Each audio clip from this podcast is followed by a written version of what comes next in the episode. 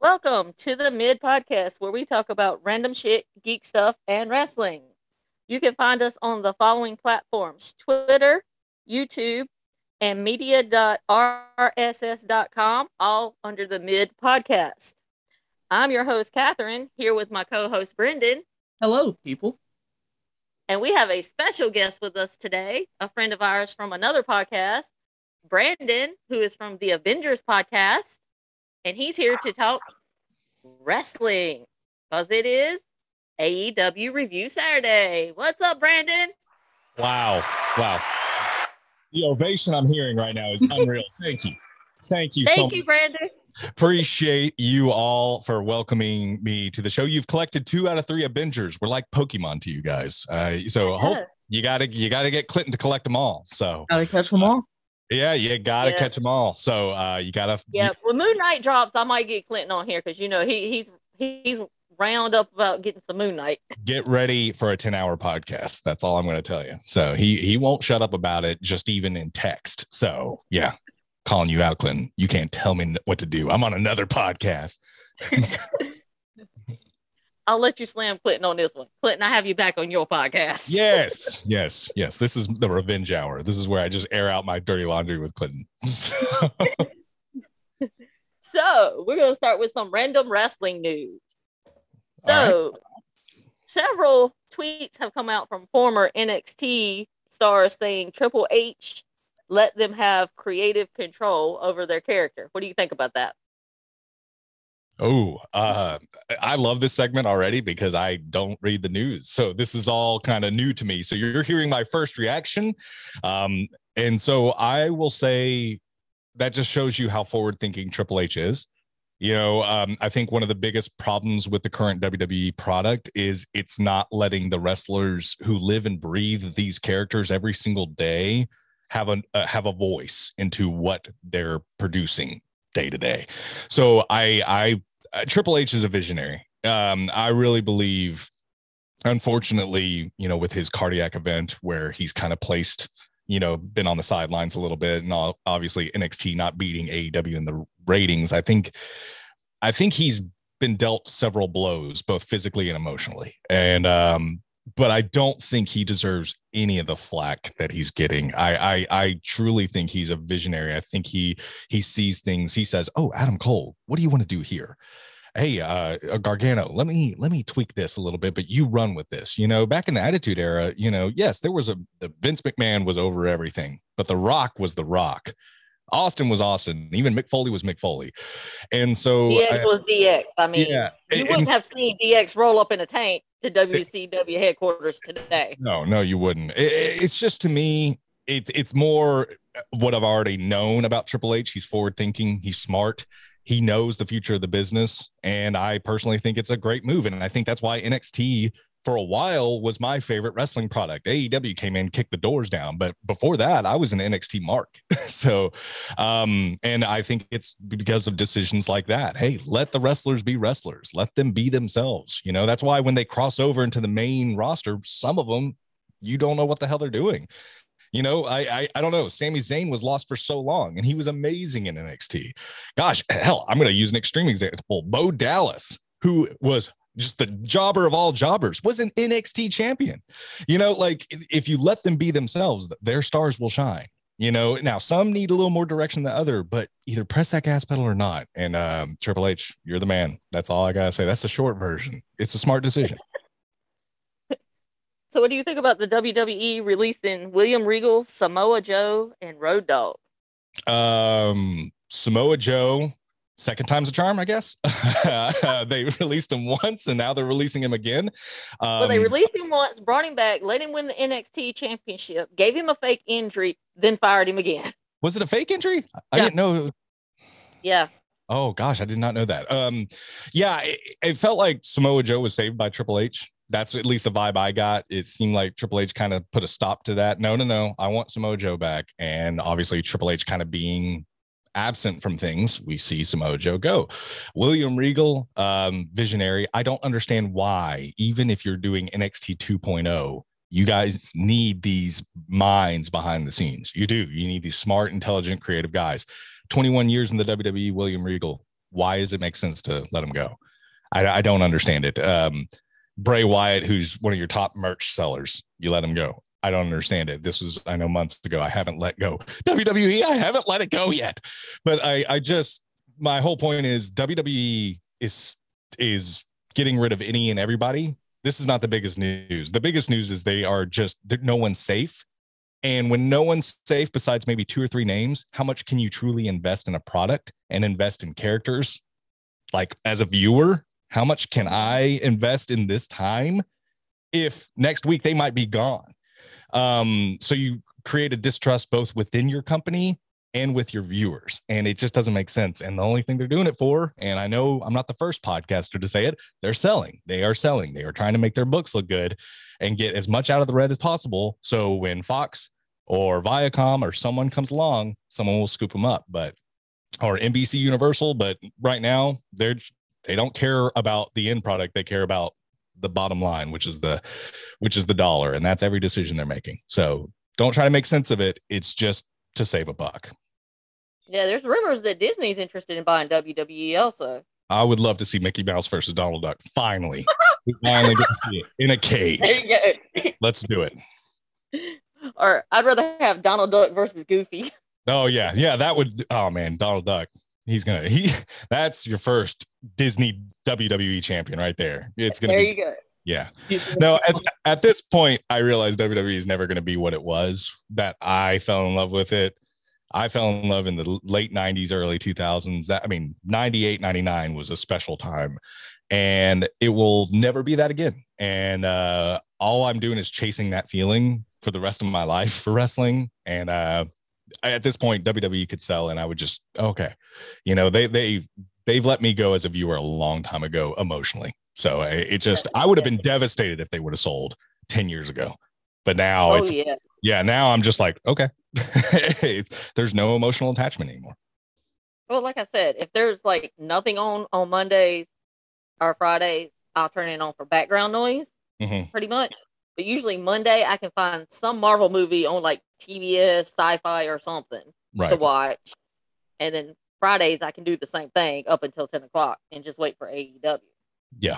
Yeah, I, uh, I, I, remember watching like WCW when I was smaller, since I'm the oldest person on this podcast today.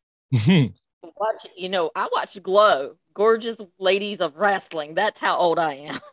Yes, Glow is. Uh, I have watched old Glow tapes.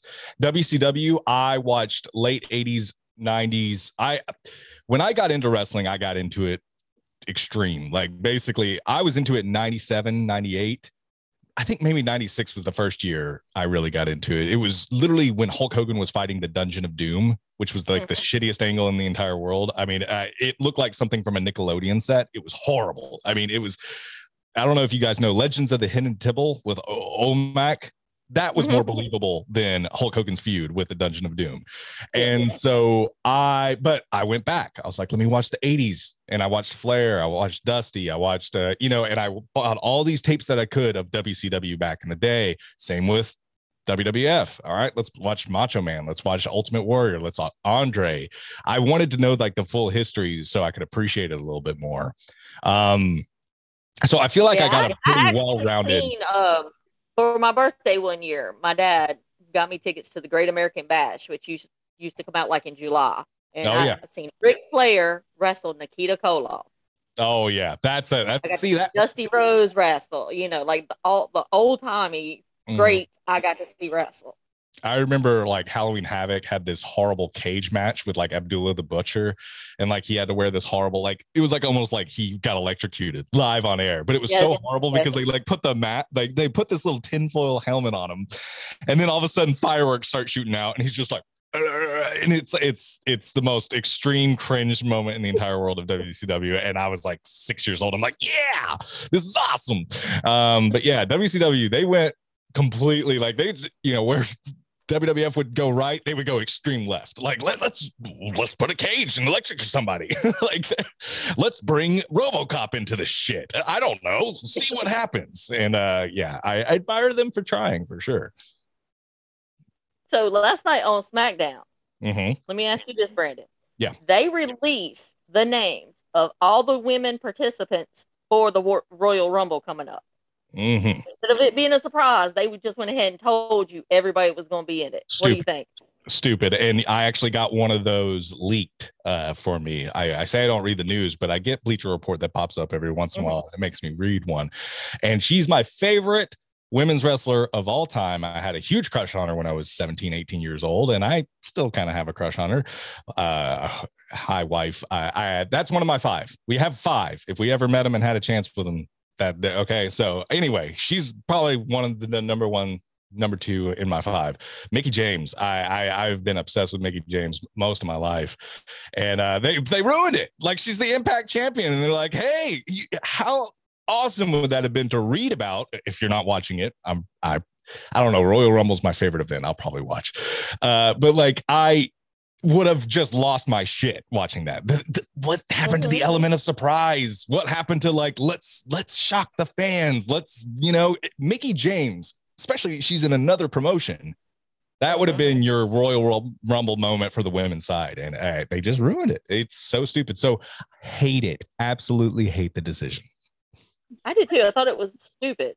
Mhm. And like, you remember back in the day when you would have to like physically pay for the pay per views and they Oh, were like $60. dollars Mhm. Uh, we would only get Royal Rumble, WrestleMania, and uh, SummerSlam. Those were the big three I would always buy Yeah. for WWE. Yep. Now it's on Peacock. I pay five dollars. I'm like, yeah, I watch them all.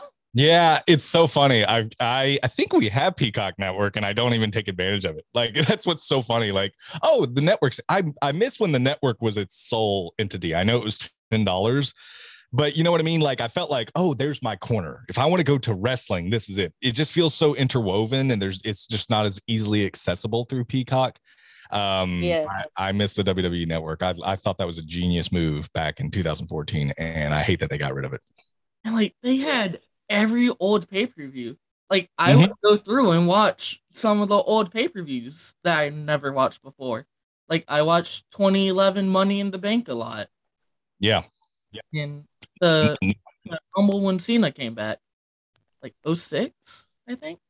Yeah. I mean that's uh, that's the thing. I mean, I really think those I when you said I watched the older pay-per-view events and you said 2011, you don't know how much my soul died on the inside just a little bit because I realized how old I am. Because I was like, "Oh, which 80s event did you watch?" And you're like, "2011." so, I'm old too. I just want to preface that as well. Um I want you, if I can find it, watch War Games 1995. I believe that was the Mhm. Hulkamaniacs versus the Dungeon of Doom. Watch Yes. that. Just watch that trash, please. Uh, it is. It is I need to go absolute. It is absolute trash. But I, it, it will. But compared to today's WWE, it might be right on par. So, uh, but yeah, watch it. That was the first stuff I got into was Shawn Michaels and Bret Hart feud back in the 90s, mid 90s, not the Montreal Screwjob stuff. Like they're, you know, hey, I like you, I like you, let's wrestle. Uh, I I love their feud, but in WCW, the first things I remember was Dungeon of Doom and Hulk Hogan, and I remember running upstairs to my older brother. He was eight years older than me, waking him up saying Hulk Hogan's on TV, and he said, "I don't give a shit," and he rolled over and fell back asleep. So uh, yeah, he didn't care about Hulk Hogan as much as I did at the time, but he was also considerably older, so he didn't. He was too cool for wrestling at that point. Yep. So, you know, we're going to have that great bidding war of 2024 coming up. Oh, are we talking about MJF? Yeah. No. So, if MJF went to WWE, who would you want to see him do a promo battle with? John No. Cena, Roman Reigns, The Miz, Paul Heyman, or Edge? No one, um, because no matter what, it's going to be watered down. He's not going to be who he is right now if he goes to WWE. I Yes. and I mean that with all due respect. I love MJF, and MJF's a smart businessman. He is going to go wherever the cash tells him to go. And hey, good on you, dude.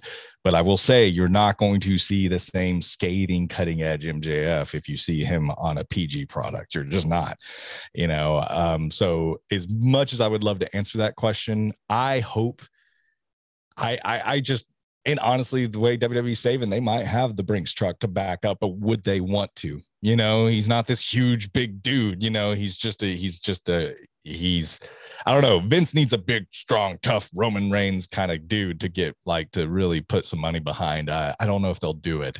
But yeah, the short answer, no, uh, none of the above. Because now, would I want some of them to come over to AEW and that happen? Yes, I think you would see that, you know, all filter. But no, in the WWE, it's just not going to be good. So I don't want to see it.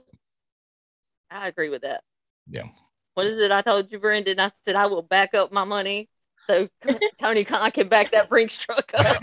exactly, exactly. I I I, I will be supporting AEW so I can keep MJF in AEW. Yeah, exactly. You're uh, okay, Catherine. Your whole your sole job is to keep MJF in AEW. All right, you have two years. Go. I got two years. I don't know. I think I might have to sell a child. Bye, Brandon.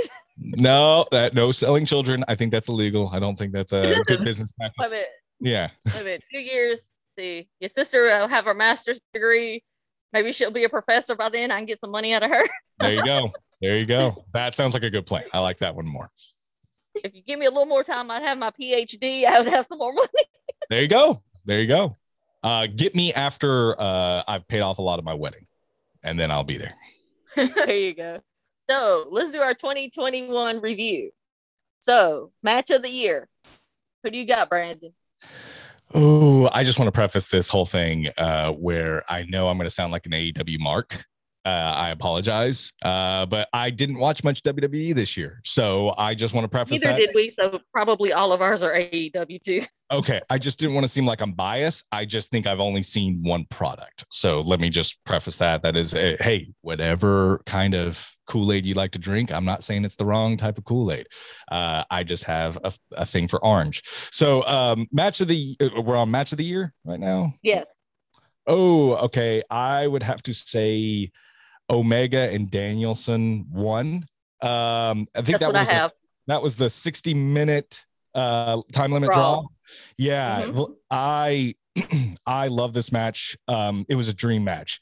It was Bryan Danielson who just came off of, you know, this amazing run in WWE. Now he's coming to AEW. He's having a dream match with the guy in AEW. I know there's a lot of good up and comers, but Kenny Omega's the guy, in my opinion. And it was everything I wanted it to be. The drama was there. And then they went to a draw, which was that old school storytelling. Remember, Ric Flair and Ricky Steamboat used to go to draws all the damn time. And it was great because it didn't make either man look weak, but it also provided such entertainment value. And I think it was it on Dynamite. I think was that the first one? Was it on Dynamite or Yeah, I think it was. I yeah? think it was. and I and I just I don't know. I was captivated. The story they told was one that, yeah, I just I can't say enough good things about it. And it was basically AEW saying, "Hey, this is why we this is why we brought this guy in." And immediately, we had we didn't have to see Daniel Bryan have these tune-up matches. You know, we didn't have to see him kind of take the punk route where okay, let me do Darby Allin, let me do Team Taz. No, Daniel Bryan's right in the mix right away, and as he should be. Um, so yeah, and it was a it was a wonderful, wonderful match, and we've seen quite a few Daniel Bryan or Bryan Danielson, excuse me, matches, uh, and uh, it was it was actually hard to choose from a couple, but this one definitely just because the the hype surrounding his debut and taking on Omega, that's what puts it over the top for me, and that's why it's my match of the year. Yeah, that was mine too. What do you have, Brendan? Danielson versus Hangman, the first one. I was Oh, that one was good too. I was stuck between those two. You, yeah, what made that one so special and stick out to you, sir? Just the same thing like the Omega match. It was Mhm. a draw, and just everything about that match fit, and it was entertaining. Kept people invested into the whole match that went an hour, and that's hard to do. I agree. I agree. And it's funny because it used to be like I remember Shawn Michaels and Bret Hart at WrestleMania 12 going an hour was like unheard of. Like, oh my God, they went an hour, you know. But old school, like 80s marks, remember our matches were just the norm. And, you know, like it was great. And now I love that AEW is bringing that back. You know, if you can, especially in this generation where this, this is your biggest enemy, this is your biggest enemy. And to have someone literally put that down and watch it a match for an hour, no less, and keep them captivated, that just tells you so much about the performers. And the one commonality in that is Danielson was in both matches. I mean, that's keep that in mind for a little bit later when we talk about other categories. So yeah. So our next um, category would be event of the year. Guys, I have full gear. I have full gear because it is the only pay per view I've ever seen for AEW. Oh my gosh. Oh. And we went to the movie theater to see this. Like we had planned to meet Brendan's sister to see Eternals. Yeah. She backed out. I'm like, well, I can't refund the tickets. Might as well go see it again. Yeah. And they had up their AEW full gear. And Brendan's like, Mama, we should go. I'm like, okay. So I we ended up going to the movie theater twice. I would. I'm like, if they do Revolution in March at my local theater, I'm gonna be there. That is awesome. I I think there's something so fun about movie theater experiences, especially like those closed caption events where it's live and people are like, "Oh, that that's awesome." All right, I'm not going to say my pick. I want to I want to go to Brendan first. All right, what do you got, man? I was tied between Full Gear and All Out. Well, then we're just going to be the worst podcast in the world because I was all out 2021. So we got two votes each, all out 2021, because you had top to bottom one of the greatest matches. Ooh, I can't talk about it too much. Actually, I will. I will segue. the Bucks and the Lucha Brothers, the best tag team match of the year. You had it right there. And to me, you had the debut of Adam Cole and Bryan Danielson. Everything popped off. The ma- the matches were incredible. The debuts were not wasted. They were surprised. They were awesome. And it was just, it was AEW and we're here. We're here. And uh, you know, and basically those guys that couldn't keep the the ones that you love in WWE, they're here now, and we're going to use them to their full ability. I did not expect Adam Cole to come out. I did not. You know, Bryan Danielson, it was pretty pretty heavily rumored. Obviously, I think you heard it on our podcast on Brings the Awesome. We were that's all I was speculating for two weeks was when Danielson was coming out. Um, but yeah, the, the debuts, the matches, all out 2021 by far the best event. Yeah, what, what's up with with your Bring the Awesome podcast? I miss it. Yeah, I, I it's it's one of those things where Adam and I could not figure out times, and it's funny. We used to like to record right after Dynamite, but then Disney Plus started putting out content on Wednesdays as well, so it just created this weird timing. And then I was like, well, let's record Thursday. Well, he's busy Thursday. Then it's like, what's the point of putting it out if we're recording much later? And it just we still talk every single day. He actually is texting me right now. We're we're still good buddies, but we just gotta figure out scheduling. So I kind of took it off the air until we can get some things back on track.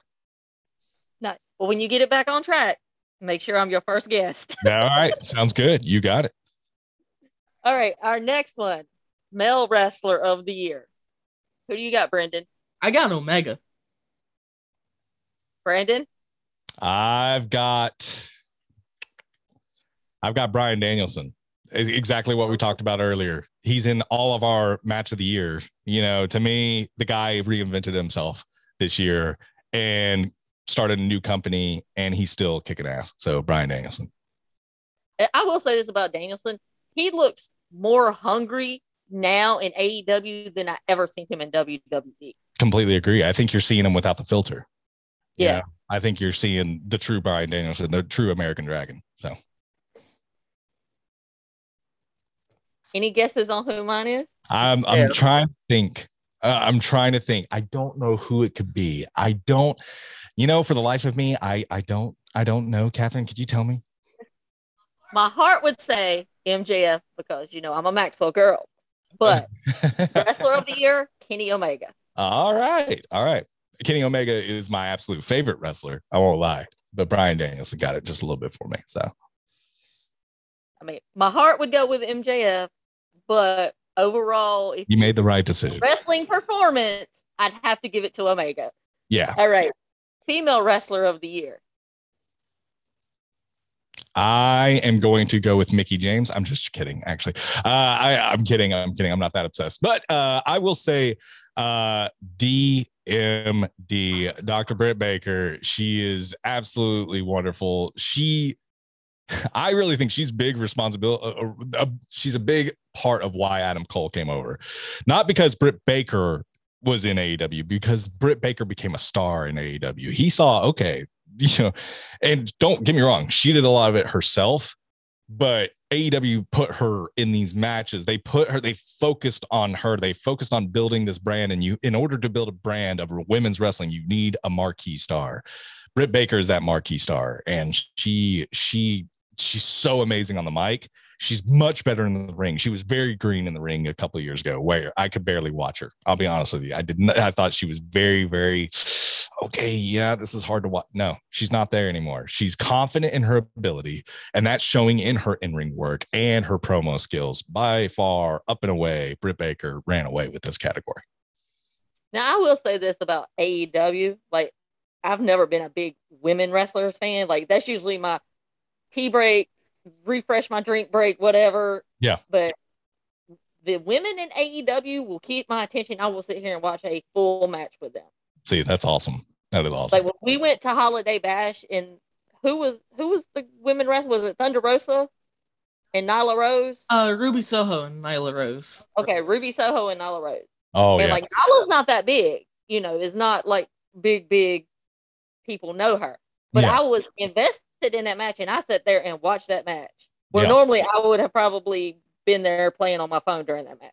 yeah, So Yeah. they've done I think they've done better in their women's division than WWE because WWE focuses on one or two women and that's it. Everybody else is trash to them. yeah. No, I agree. And the other thing with WWE women, they use the same three people. Like, how many times have we seen a Charlotte Flair Sasha Banks match? Oh yeah, one too many times. Exactly. One too. Yeah. So I- Brendan, who do you have for your woman wrestler? DMD. Yes. What was you say, Brandon? Smart decision. I like it. Okay. I'm gonna be the oddball here. Oh I no. have Jade Cargill. Oh, okay. That's a good one though. That's a good one. just her her presence in the ring. I know she's still a little green, like even in her championship match on Dynamite, you could see like a couple of mistakes Mhm. in the match. But I think she she should be female wrestler of the year. That is Storm, by the way. That is Storm from X Men. You can't tell me any different. I said that the other day. Brendan said that, yes. Yeah, yeah. She, I agree with you, man. She just, oh, I cast her. Just let her be Storm. I hope she can act decently because if she can, she's she's got the look, a hundred percent. So She has the look down pat. yes, So our next category is tag team of the year. Who you got, Brandon? this is this is the most difficult one, and that is such a compliment to tag team wrestling. Remember when it was like, oh. Big Show and Wrestler B are a tag team now because there was like WWE just didn't care about the tag Throw team. anybody together. yeah exactly like oh who's who's two people that are not doing anything right now oh okay um and i gosh there's so many i want to go through but um and this could be this could be a little bit of my biasness but i'm going to stick with what i wrote down last night when you sent me it. I'm going to stay stick with young bucks. Um i i think the young bucks are there's such they, they've gotten to this new weird level of like their promos like we're the rich kids and screw you and, you're like i hate you guys. But when you see them in the ring they they every match is elevated when the young bucks are in it if they're in six man tag matches if they're in these huge 4v4 cage matches if they're in a regular traditional tag team match you know when you see matt and nick jackson in the ring okay all right, the, you're going to get at least another star added to the match quality. Um, and that's why I think they win. Um, Lucha Brothers was a very close second. Very, very That's close. I have the Lucha Brothers is Yeah. mine. If someone said Lucha Brothers is the tag team of the year, I'm going to say I agree. If someone says the Young Bucks are the tag team of the year, I'm going to say I agree. I, I, I think those two teams are so, so damn good. Uh, but Young Bucks, just because of how consistent they are, um, and they're a little less reckless than the Lucha Brothers, you know, Yeah. and that, that's why I've got to put uh, Young Bucks slight advantage over them. Well, I, I think like the Young Bucks, MJF, they have that persona where if they're bad guys, you like them kind of, Mhm. you can hate them. Yeah. And if they're good guys, you would like them. I call it like the Triple H effect. Oh, yeah. Back in the day, Triple H could be a good guy, he could be a bad guy. You loved him regardless. Yeah. You Like, almost loved him more when loved him like like when he tried to be bad and get the fans to boo him. they were still cheering. Yeah. Yeah. Triple H was one of those, like when he became a bad guy, he became a badass. And so people liked him. You know what I mean? Like, oh, he listens to Motorhead and he just wants to break people's faces with a sledgehammer. That's awesome, you know? Yes. um, but like when he's a good guy, he's a badass who listens to Motorhead and wants to break people's face with a sledgehammer. You're like, you know, it's the same dude, just a little bit more attitude on it, you know? And it's There's like three. There's three wrestlers all time. I would say ha- that can do that. Triple H, Randy Orton, and The Undertaker. yeah. If they're bad or good, you still like them regardless. Yeah. No, I remember the Undertaker was a bad guy for a long time in the 90s. And then all of a sudden people were just wearing Undertaker shirts everywhere. And they're like, why, why is this guy a bad guy? They- just turned him because the fan reaction. But he didn't do oh. anything different. They just basically stopped billing him as a heel. Like he, he didn't try to bury people because he hated you. He just tried to bury people because it was revenge. And that was it. That's all they tweaked with the Undertaker character. He stayed the same. His motive was just slightly tweaked. So it was more of a babyface angle they came from. And uh, yeah, I, I think Undertaker's a great example. You just can't. I remember he like buried Paul Bearer in cement. People still loved him. The next night he came out, he was getting cheered. Like you just murdered your longtime father figure, and everyone's like, "Yeah, it's Undertaker!" Woo! that, that was it. Exactly. like me personally. I'm like, ah, all right. We don't care about morals in professional wrestling. Sometimes, sometimes we do, but sometimes we just throw it completely on the wayside. Like you know, Undertaker killing Paul Bearer. Cool. Cool. Who's Yeah. your tag team, Brendan? FTR. Wow. See, That's I was a- gonna go with FTR because you know I'm a Pinnacle girl, but I went with the Lucha Brothers. So Why what- FTR? Yeah, I was gonna say, what made FTR stand out to you? I I I enjoyed them in the ring this year, and Mhm. I love the Young Bucks. But I feel like we saw more of FTR as a whole than what we Mhm. saw the Young Bucks. And I Because they were always with the the elite. yeah, that's a very good point. All right, what is your tag match of the year? Oh, I've already spoiled mine. oh, I know mine too. It Go, would've- Brendan. Lucha Brothers, Young Bucks, Steel Cage. There it is. There it is. Like, do I have to say anything else? That is hands down the best tag team match of all time.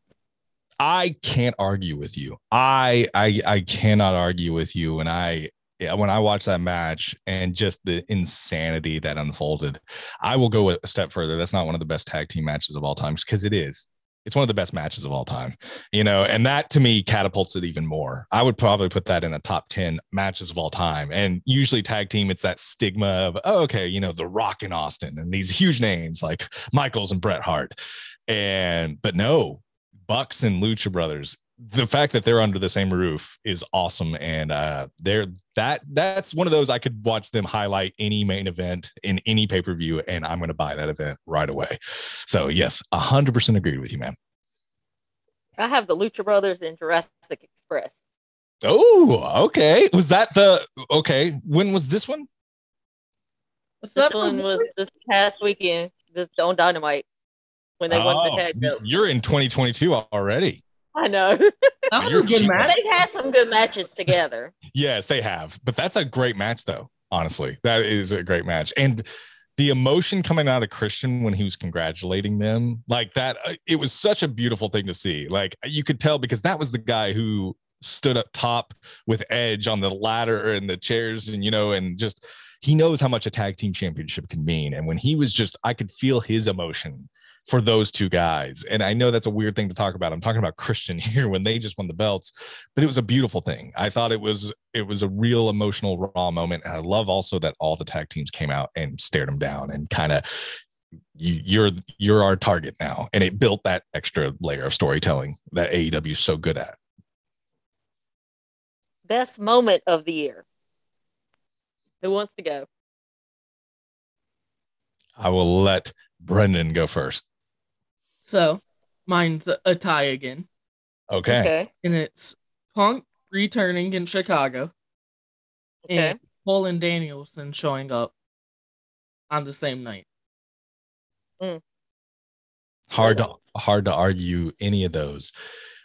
CM Punk's return after seven years away wins everything for me because one, it is in Chicago, it's his hometown. You can't script that any better.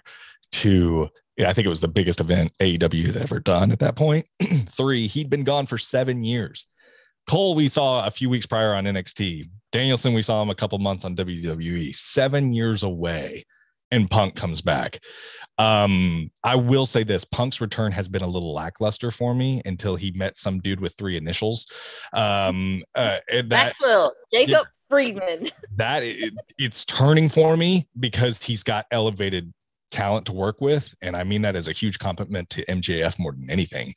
But I will say, moment wise, Punk wins. You know, I think Cole has had a bigger impact. Danielson has had a b- bigger impact. No one's had a bigger moment than that moment when Punk came back. And that's why I've got to put CM Punk at top in that music, you know, where, you know, cult of personality just blasts and we all lost our minds, you know, and it was, it was an experience and it made it exciting to watch wrestling again and uh, that those are the moments that you just you hold on to as a fan because they won't happen again. Those huge you don't see people take a seven year hiatus and come back. That doesn't happen often especially in this day of social media. Punk he stayed hidden and uh he uh it was just a wonderful wonderful debut. So i would have to agree best moment and i have two. Yeah. The punk return and the Wednesday night before Thanksgiving promo between Punk and MJF. Ooh, I like that. I like because that. AEW had never done a 20 minute promo like that.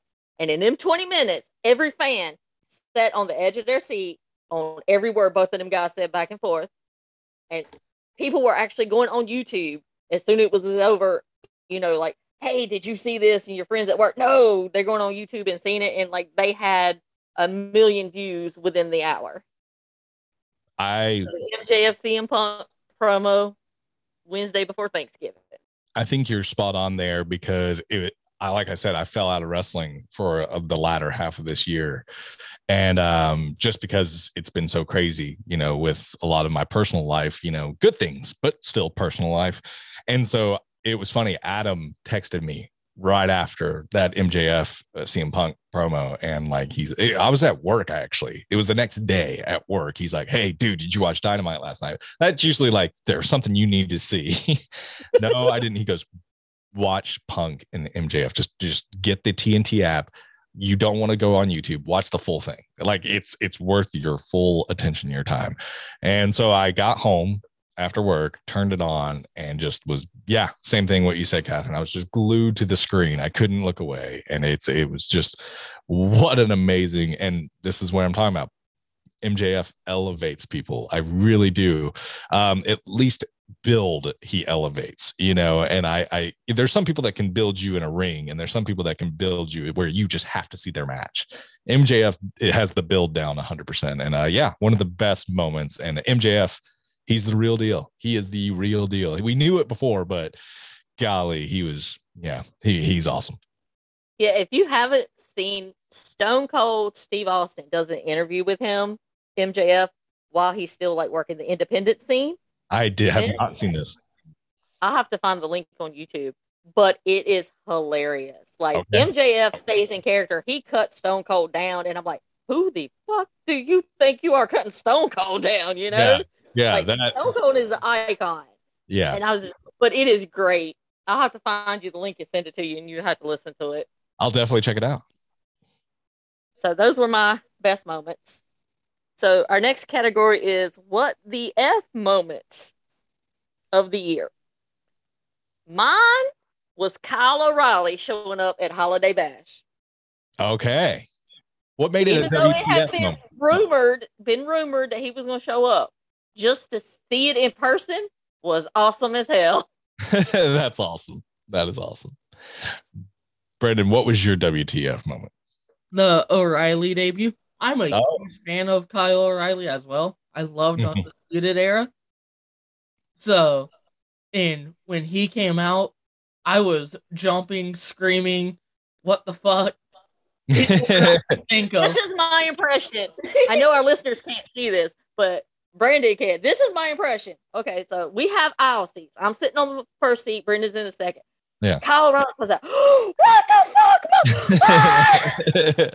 That's awesome. That is awesome. And I'm sitting here dying laughing at him. I was like, I hope they're not thinking I'm being rude laughing at O'Reilly showed up, I'm laughing at this fool I brought to wrestling. Oh, I'd be, I'd be, I would be doing the exact same thing. I, I would be losing my mind. I would do the the snake charmer. I do that a lot. Anytime I'm watching wrestling, I do this. Uh, So, um, I will say mine is a downer, and I apologize, but I'm going to say it. WTF moment of the year is releases, releases, releases. Uh, from Bray Wyatt being released, from all these amazing. Ta- uh, Bray Wyatt was the best thing I'd seen in WWE. When The Fiend was on, I would turn on the TV. When Firefly Firefly Funhouse was on, I turn on the TV. I would wait for that, turn it off. You know, his, match against Finn Balor when he re-debuted as the Fiend was one of the best things I've ever seen. I actually showed people that weren't wrestling fans that match, and they said, "I want to see more of this guy."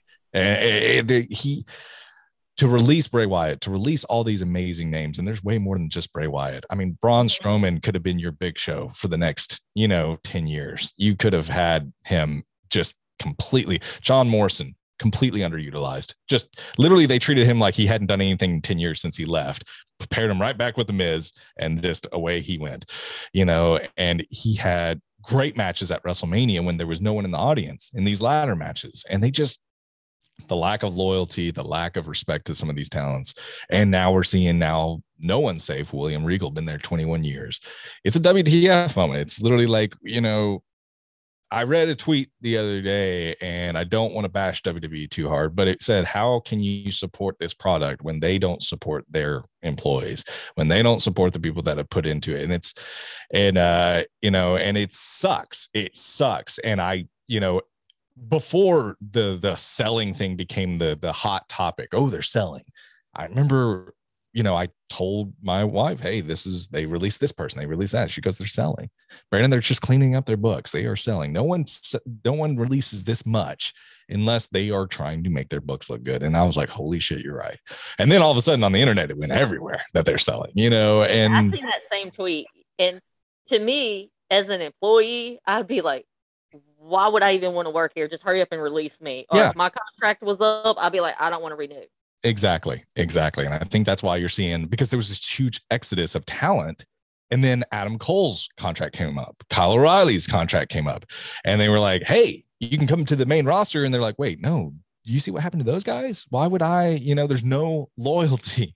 And so, And see, like, I, for instance, I was a big fan of Karrion Kross when he was in NXT, oh, he was, he was great. And then when they brought him up, they pretty much made him a jobber.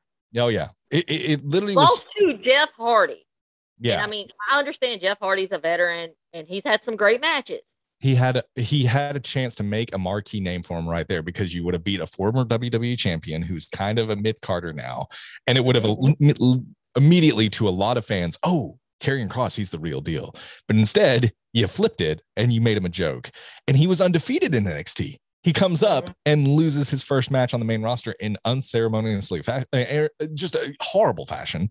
And so, yeah, so you just they don't know what the hell to do and it almost felt like they were just spitting in triple h's face at that point too like hey this is this is you know gosh they just had Bron Breakker or whatever just like kick the old logo and just destroy it in his entrance the other day you know they just basically You know whose son that is, though, don't you? Rick Bron Breakker? Steiner, rick steiner, Rick Steiner. the dog face gremlin i remember Yeah, Brenda's never heard of the Steiner brothers. I need to. He needs to go back and, and watch some of he their might matches. be a better person for not having heard of them but uh, I'm just no they were a great tag team back in the day One of them wrestled wrestled for the University of Michigan.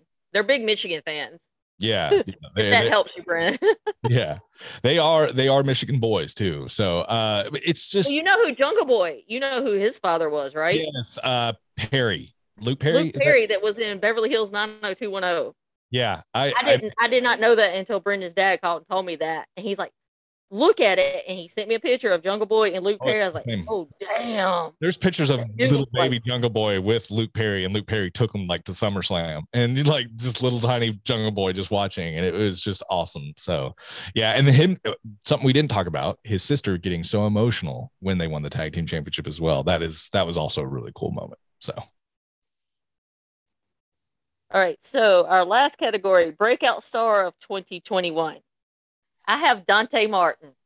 okay That's a good one.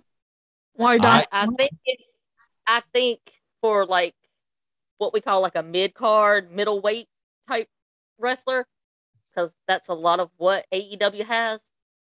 And I like his high flying stunts sometimes Yeah. when they pay off. So I think he he was the breakout star of 2021. It's a good one. What do you have?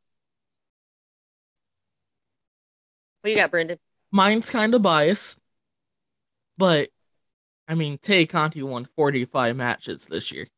Jeez, they have her doing work in AEW Dark, don't they? Jeez, 45 matches. That's insane. Because All right. I saw something on Twitter. It was like Mhm. she won the most matches out of anybody in all of professional wrestling this year. It's kind of hard to argue it. Yeah.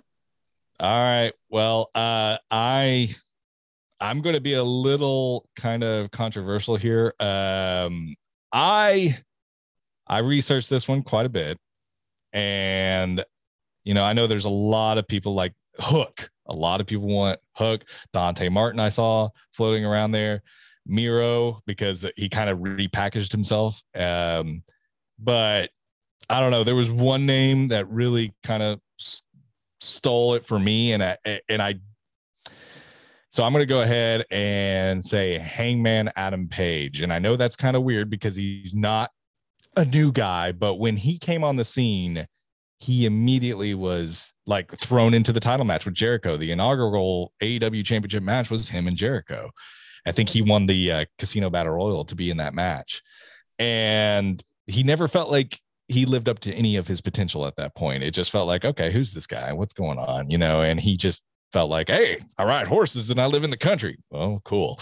You know, uh, who, who cares? So, um, but there, he developed this persona where he would grab people's beer. This this Young Bucks feud when he was with Omega was amazing because a lot of people had been in his shoes before. Like he, hey, you know, they're they're I feel like the odd man out. I feel like I'm not getting, you know, the respect I need as a friend here. And like you kind of related with him. Then he stopped giving a shit. And then the Omega split had a great feud with Omega that culminated in his championship win. And I just never thought he hit that potential until this year. And that's why I consider him a breakout star. I feel like Yeah, I he broke out. I think he broke out and I think he he it was him or Britt Baker that was going to get this vote for me. Um, but I thought Hangman for everything he accomplished and how he now he's the AEW champion because they wanted him as the champion all along. He just didn't have it yet. They, and that it is a very hard thing to get. And uh, he he's got Yeah, it. In wrestling, if you don't have the it factor, Yeah. it's really hard. It's really hard. Like you know, Exactly. Randy Orton has the it factor. Triple H has the it factor. MJF has the it factor. Yeah. And he's 25 years old. Exactly. Exactly. Uh yeah. And I I really I'm excited what Hangman will do. I want to see MJF beat Punk. I do. And I want to see MJF and Hangman have one of the best. Brandon, I can't I can't trash you no more. You just you just about time. heart. You see About time. Here it is. Hey, finally, I finally did I've got to be nice to Brandon for a little while, It's for a little while. That- I'll give it two days. Give it two days and we'll be back to probably. Yeah. By the time this podcast airs, you're going to be giving me shit on Discord at that moment. So, Probably. yeah, exactly. Well, like I said, it's like the big sister, little brother thing. I understand. I really do love you, I, I but I gotta give you shit. Gotta give me shit. I understand. I understand. So let's get into Dynamite Wednesday night. Okay. So our first match, they open it up. Danielson, Hangman 2. Overall good match. Eh, okay. I don't. I- This is nitpicking, I don't know, but like I wish sometimes they would save these for the last match. Like I'm, I'm sometimes it's a little jarring starting off the match. I know why they're doing it. Light the world on fire. Hey, let's have a huge boost in ratings right at the beginning. I get it, and it's your TBS debut, but you know, don't don't you know let it let let the candle burn a little bit before you completely uh, go uh, ape shit. That's my only nitpick is the timing of the match. Other than that, the I match see that, but you you had Danielson, oh man, I mean Danielson Hangman, and you also had the Luchasaurus going against Jurassic Park for the tag title. So I figure either one of those could have been the main event. I agree. And I feel like AEW is starting to change how I look at main event wrestling. And I think that's kind of my old stigma Like my old guard is the the, the championship is the main match. You don't yes, you know what I mean? And that's the old guard in me. And I feel like they're Mhm. still I slow. feel that. I, you know, I'm old guard too, so yes. Yeah. I feel like, but they're slowly starting to morph me because, you know, watching it last night, it's like, oh, they're already putting the match on. And was- yeah, yeah, no, they start out. They, I was almost justifying them to uh, Renee. So yeah. Anyway, besides the timing, wonderful match, great match. Omega, wonderful. Bryan just completely throwing his entire body into everything. The headbutts, the just the amazing back and forth sequences. Uh, if this doesn't bring your faith in wrestling uh, 100% i don't know what will there this is that that was a work of art in the ring um not the best match by both men but a great match to start out the night and uh, a great way to start 2022 so yeah I did feel like both of them left everything in the ring. Like Yes. they gave it 110%. They left everything out there. Mhm. And as a fan, you cannot be disappointed when a wrestler does that for you. agreed And I could, they had the judges judges out there. I was like, well, is it gonna go another hour? Because of the way they were building the matchup. It's like, okay, can it go an hour and come down to judges? Mhm. I think it was the Rhodes and Jericho match for the title when AEW first started. I think that came down to the judges. If I'm not i think it did um, but throughout the match, it felt like that, but it was still a great match. It was entertaining back and forth. And that's what a wrestling match should be. The one Agreed. thing I will say about the judges, like they hyped it up. Oh, we're gonna have judges. We're gonna have judges, and they didn't really play a role in the match at all. Like they were just there. Like Danielson should have went over and like grabbed a beer and threw it on Paul White or you know something, yeah. Or Mark Yeah. Henry or something, or throw Hangman in their laps or something. can i admit something that i'm ashamed to say? And it was in the privacy of my own home when i admitted it but now i'm going to share it on a podcast so yay. It's a mid podcast exclusive. yeah, yeah. Well, uh, if you listen to the Avengers, I've talked about fucking an orange before, so it's not the first thing that I've ever said that really is stupid. But I will say this: um, w- when I saw Paul White and it said "No more BS," I, for a while, thought the obvious: "No more bullshit." Paul White, okay, he's dropping the bullshit. And I was sitting there last night, no joke, and I went, no more big show. Like it just came to me. I had never pieced that together. I just thought it was no, I was like, that's a weird thing. No more bullshit. Was there a lot of bullshit in WWE? No, he's like, no more big show. It's a double meaning. I see what you did there. Had a blonde moment in the comfort of my own home, and now I'm expressing it to all of you. Uh, yeah, I completely was like, oh, big show. Okay. Yeah. Anyway, that was that was stupid. Very stupid of me. So yeah. Anyway, putting myself on blast, Catherine. Yeah. I wouldn't have been disappointed if Danielson would have won. I'm not disappointed Hangman won. Yeah. It was it was a good match to start off their run on TBS. I need Danielson to win that title before it's all said and done, though. I think they're gonna build them up to Revolution and he it, they'll switch the title at Revolution. I'm They, feeling. they need to because of all of his amazing matches that he's having. Now he could do the Shawn Michaels run. I know Shawn Michaels had one world title run when he came back, but he came back for like 10 years, won the belt right away, dropped it, and then just had five star matches with everyone for the next nine and a half years. And I think maybe Bryan Danielson, especially in his older age, he doesn't care about the title. He just wants to have great matches. But to me, when I see someone having such amazing quality matches, give them the title, give them the title. Let him do that eco thing again. Make him be a, a, a jerk. Uh, like, you know, where it's like, that's a really good message. We should care about the environment. We should care about this and everything. But then you hate him because of how he delivers it. you know, Yeah. fickle, fickle. Just have him just completely be an ass again and uh, with the title. That's what I want. All right. So our next match was the MJF supposedly match. MJF versus the Captain Shawn Dean, or as I call him, a jobber. Oh, And this match gets interrupted by this little punk bitch named CM Punk. yeah, I'm pretty sure And that's that punk, that little punk ass bitch gets my man disqualified. I biggest win. cannot say what I was yelling at the TV. biggest win of Shawn Dean's career. Well deserved. Great win. I was very, very impressed. I, I thought the wrestling caliber was off the charts in this match. I thought it was easily just completely above and beyond what we saw in the previous match. And uh, Yeah, Shawn Dean's gonna be the next AEW champion. yeah, exactly. I mean, I'm pretty sure they're having an interim belt right now created just for him. Uh, but I will say this: no, um, the the promo was amazing. The WrestleMania sting, like you never made it into WrestleMania. Everyone knew that was Punk's biggest thing. Like it, it- personal. This is not wrestling. This is personal. Like he would have in interviews for like radio stations. Yeah, I just want to main event a WrestleMania. That was always his goal, and he never got there. Even when he had the title, he never he had the title at Mania, didn't get the main event.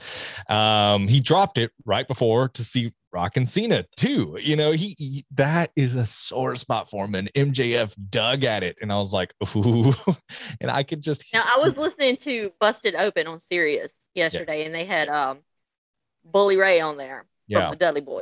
Oh, and he said and he said this. He's like, MJF can take CM Punk down anytime he wants to with his words. Yeah. The the dig at WrestleMania, he said if MJF wanted to, he could have elaborated. Well, let's explore why you never headlined a WrestleMania and start, you know, dig deeper into it instead of just throwing that one bomb off. yeah. But you also have to realize you got to go back in that locker room with this same guy who, if you dig at him too much, it might Mhm. become very personal. And then Tony Khan's got a problem. Oh yeah. I agree. I agree. Let it be a But problem. I did like, I did kind of like CM Punk's reply Oh yeah. About he wouldn't last that long, even in the sack.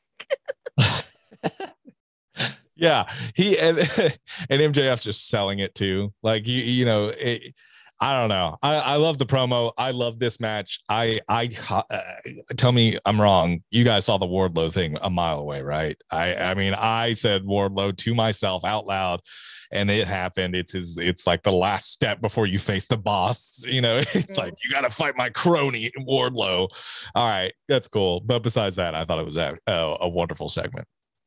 Yeah, the promo was the best. And I don't know if I can wait until March when they have Revolution for this match. Like I am needing that match now. Like I needed it yesterday, basically. slow build it, man. Keep going. And the I, the promos are only going to get better. And also another thing where um, I think uh, the Dudley said he um MJF doesn't have like history because he's so young. Where CM Punk has his history, MJF can go dig up this history of shit that really bothered CM Punk. And Bully Ray said this as being a wrestler during CM Punk's time there are things that you can jab at CM Punk that he doesn't want people to know about or talk about. Oh yeah, agreed. And so when when MJF say, "Oh, you try to put on this persona where you don't want people to know about this stuff," he's being truthful. He's not lying. And this is coming from previous wrestlers that wrestled during CM Punk's time with. WWE. Agreed. Agreed. And then makes it good quality television. What you got, Brandon? I liked it. The promo was again awesome. Those two, I can have a full two hour show of those two going back and forth. I would be fine with it. There's- I agree. Both of them are that damn good on the mic. And entertaining. Shawn Dean, 1 and 0. Better record than JF. And Danielson. You can't see this, but there are things flying in my house. I will have to say this. Okay. The best thing about that was MJF's tights because he has the golden dick. There was gold right there where his dick was. wow. Wow. On that note, I'm going to go get uh, another uh, something to drink. I'll let you guys discuss the next match. I'll be right back. this is this is You know I had to do that to you, Brendan. when a golden dick segues. That's usually when I go and get another coke. I'll be right back. You know I had to do that. That's fair. That's fair. But I don't know if I can handle another month of just promos. Like they physically need to like get their hands on each other maybe just once before the big match. And I think they will get their hands on each other before the match. Maybe at uh Like- beach break.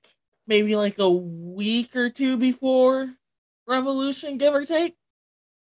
But no, they will somehow get into hand to hand combat before MJF and Punk go into a full out match. Yeah, I need to see that. I need to see them like get their hands on each other a little bit. Whether it be, you know, MJF get the pinnacle to attack him backstage and you don't know it's them, like he did with somebody else that one time, or something, or he just Punk's doing an interview and he just comes and knocks him upside the head and takes off running. That would be awesome. I'm just I'm just throwing it out there, TK. I'm giving you ideas. so next we uh segue from that, which sent our guest running, to Well, Jericho comes out. Jericho hasn't been on TBS since 1999. Uh, and that dye hair job of his needs to stay in 1999. It was a little rough. I was like, oh man, that, that this is a different color hair, Jericho. Um, I did love. I did like his promo though. I did I like did his love the promo. little, I did love the little Booker T thing where he's like Booker T beat me. I think he cheated. I thought that was a kind of a cute little wink towards Booker T because I think they're really good friends. Um, so uh, it was just really really cool to see Jericho back. He's still one of the best on the mic. He laps it up every single time someone sings Fozzy because no one goes to his concerts and sings it. So it's great to see that uh, that you know he finally hey he finally has someone listening to Fozzy. Good job, Chris Jericho. I'm proud of you. Um, but I like I I'm a South Park girl, so when he threw out the Phillip and Terrance reference, I was like, Yeah. oh my god, yes. I love I love old South Park. Like the first Yeah. like five seasons of South Park is still the most gold television I've ever seen in my entire life. Um and I have them. Like I bought them on DVD just cuz I was like I have to have these. But um but yeah, uh 2.0 as well. I thought they held up their end. I thought they were entertaining. I thought it was uh I I I kind don't of like 2.0 as Yeah. like the, the tag team, what I'm gonna call jobbers, where Yeah. everybody takes their shots at them, but they're actually pretty good wrestlers too. they're pretty good wrestlers and they can kind of hold their own on the mic. Yeah, they're a little cheesy. They dial it up on the hokey meter quite a bit, but at the same time, if but you I think that's in- their gimmick. I was gonna say if you lean into it, it's I- I think it's good, and I think that they they're doing some good stuff. And Jericho, there's not a better better one to bounce off of than him. So yeah, I liked it. What do you think, Brendan? Who doesn't love somebody getting called squarehead on live TV and in front of thousands of people? Squarehead and Pinhead. The only better thing would have been when he said squarehead if the fans would have yet yelled SpongeBob. Oh, that would have been good. That would have been good. That that would have dropped it right there. Oh yeah, So then we have the Adam Cole, O'Reilly, and Fish promo, and Cole will be facing Jack Atlas on Rampage on Friday night. hmm I will. I, I, I don't know. I'm I'm getting the feel either Cole's going to join that group, or he's going to turn on Fish and O'Reilly and stay with the Young Bucks. I don't know where this angle is going with him trying to play both sides. I, I think we're gonna see the match we wanted to see while NXT and AEW were going head to head for so long. Everyone wanted to see, at least in if you could make the match, it's undisputed era versus the elite. And you can have Omega and the Bucks, Cole and Fish and O'Reilly, and you can have that dream match. That's what's gonna happen. And I think maybe it will culminate with Cole coming back over to the elite, and that's the sudden shock, and that's how you get a team to lose. Is like you know, there's some things that you know, like the, the bond between Cole and the elite is too strong to overcome, and he goes back into that. But you build that match first. You have that blow off match, and because that was the Wednesday Night Wars, those two factions were leading the charge for a very long time, and uh, that's so. Yeah, I don't. I think it's going to have the middleman of Cole, but I think eventually we're going to see that dream match, so that three v three, um, and it's going to be wonderful. And uh, Adam Cole, I I think honestly, Adam Cole might even stay with the new whatever they end up calling the undisputed era. Um, just because he's a breakout star. He he's someone that doesn't need the elite. He does not need Omega. You know, I think he would do better kind of to himself and with his own click. And uh yeah, I don't know, but I'm excited. And oh, I uh, could see a six man when Omega comes back from his injury. I could see Omega Young Bucks versus Cole, Fish, and O'Reilly. yeah, exactly. That's what I need to see. And then And, and knowing TK, he will drop that on Dynamite instead of a pay per view. Yeah, get those ratings. Oh, so next we have Wardlow. Yeah, I love me some Wardlow versus a jobber. Wardlow, of course, win- Wardlow's going to win. Wardlow wins clean here. He's such a, you know, like there was no interference. There was nothing like that. I really enjoyed that. I, I love his moral compass. I think they're going a really interesting direction with, with him, like, you know, where he's just a pure innocent soul. And uh, yeah, and this 30 minute match unreal i thought we were going to get another draw but it wasn't uh, it was uh, it was just uh, yeah no it was a quick match the the cheap the heel does the cheap heel tactics Shawn spears being felt on the outside and uh, uh more protecting wardlow i think wardlow is the big guy that can you know, I'm the jury's still out on his wrestling prowess for me because I don't see enough of it. He's always in these squash matches, which is fine. You're building him. I can't wait to see him and Punk. I think that's going to be a good match to kind of see not only where Punk's at in his career at this point, but also where Wardlow is. So I'm I'm excited about the future of Wardlow. They're protecting him, and I think that's the right move. But I can't wait to see. Okay, all right, when the filter's off and we just get Wardlow and Punk next week, what's that going to look like? So And also, I don't, I don't think AEW has enough what I call big men. Mhm. You only got like Wardlow, Powerhouse Hobbs. I'm taller than 75% of that roster. Yeah, and I think they need a couple more what I call big men Yeah. in there to you know balance that out. But I love me some Wardlow. Yeah. Mhm. I mean, granted he's from Cleveland. Can't Everyone has that, flaws.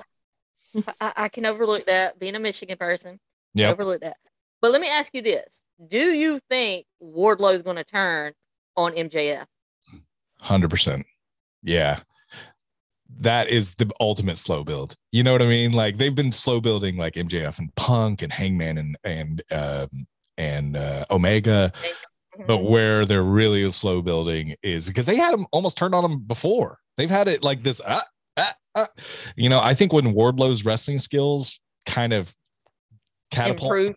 Yeah, where he doesn't need a mouthpiece anymore, and maybe his mic skills as well. They could be working with him a lot backstage. Once he starts getting to that level, that's when they're going to pull the trigger, you know. But MJF, he he's just an ass, and I mean that in the best way. He's like, you do what I say, you do this, you know, you work for me, you get paid by the hour, you know, just like he sees his, sees him as property and not as a human being.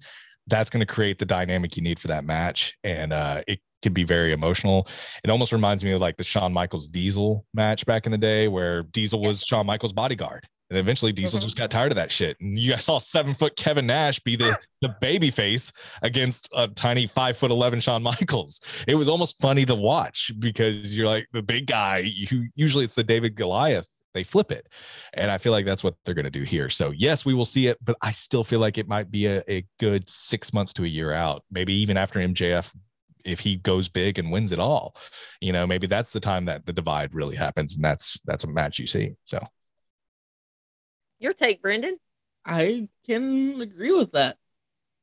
I do think a Wardlow MJF match for the title, I think that could be pretty damn good. If Wardlow Ooh, yeah. develops, I wouldn't mind seeing those two fight for the belt. agreed i would I like love it. So next we hey have the tony new. hey tony khan the three of us are available if you ever need some writing staff just letting you know Yes, and we just won't hand them a script. We'll be like, "Here's the idea, run with it." yeah exactly we don't write shit we talk shit Yes. That's gonna be a new motto somewhere. you're welcome So then we have the TBS Championship, which is a new belt that was created for their move to TBS for the women's division. So now you have two belts within the women's division, and you had Jade versus Ruby Soho. Overall, thought it was a great match for a women's match. Like I said, I'm not a woman wrestling fan. Kept me entertained.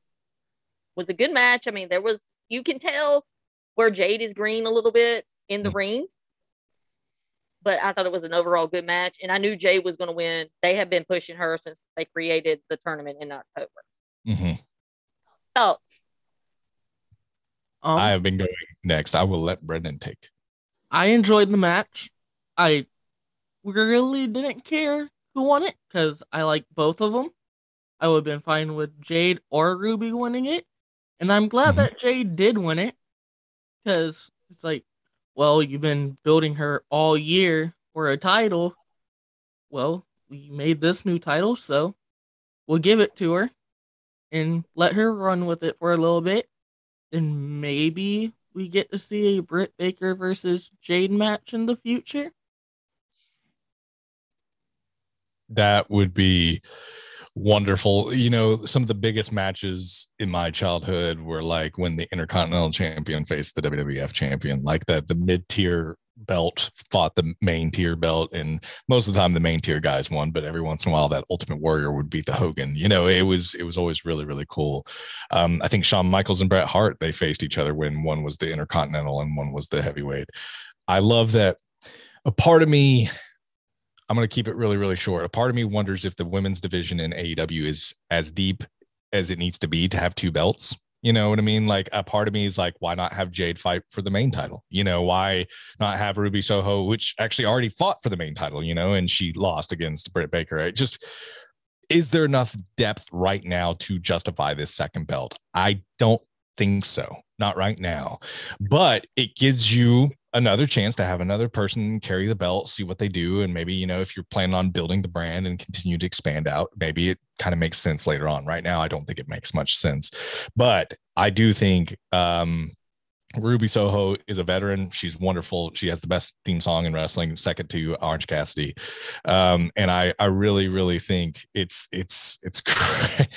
I think it's a great. Uh, I think it's a great great win for uh for Jade. I think she looks like a million bucks. I know I already talked about it previously. I'm excited to see what they do with her and this TBS championship looks amazing. Uh I, I love the look of the belt. It's exact same with the TNT title. Um I would love to see the women's belt look like the AEW championship because I think the AEW championship is the most beautiful belt in all of wrestling. So uh, that's a title I would want to fight for. Um, so anyway, long story short, I don't know how I feel about the premise of having a second women's title, but the match was good. The tournament was good. And uh, I'm excited to see where Jade goes in the future uh, because I'll I'll watch Storm wherever she goes, whether she's in the X Men or on Dynamite. I will watch her. I, am like you. I think they're going to build their women's division. That's why they gave it a second title. Yeah, I just I, I feel like they should have built it and then created it. It feels like they're going backwards a little bit. That that's all I would say is like, but hey, they'll probably shut me up in a year like they always do. They'll have a huge, deep women's roster, and I'll be like, "Yep, they knew what they were doing." But right now, the jury is still out on the other side for me. So next, we have what we call a fill-in match, which was the Malachi Black versus Pillman junior mm-hmm. Um, of course, Malachi Black wins. The one nitpick I have about this match: Why did you bring out the Lucha Brothers, who's gonna have a match, and nothing? Like yeah. they just come out, nothing. It didn't make sense to me. It's funny. I didn't think of that when I was watching it, but I kind of agree with Are you. Are they building up to something? Because you know, there's rumors that Brody King is in the House of Black. So are they going to build up Malachi and Brody King? That's tag versus the Luchas in a, in you know a, a year or so. Oh, you you just answered your own question, and I mean that with all due respect. Like, yeah, I was thinking kind of.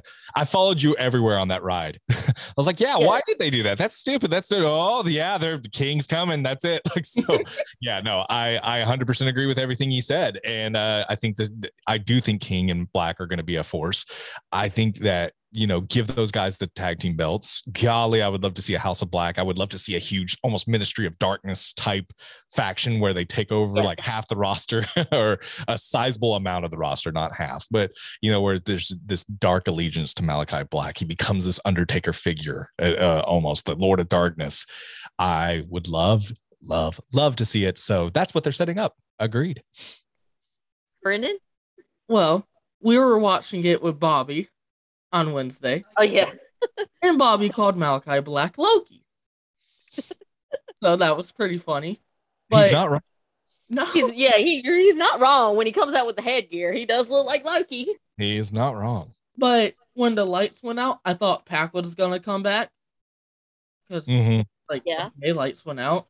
And it was just the Lucha Brothers going into the ring and that was also a weird moment. The lights went out, and it felt like it was a delay between what was supposed to happen when the lights go out, or did they just genuinely go out? Like, I don't know. It just that old trope in wrestling is someone usually appears, and it was kind of was it just me watching it? It felt delayed. Like what? No, just yeah, yeah. Okay. I felt the same thing. Okay, good. So next we have two promos. QT does one for his guy for a match on Friday against Hook. And then we have a Ruby interview, and she gets interrupted by Dr. Britt Baker.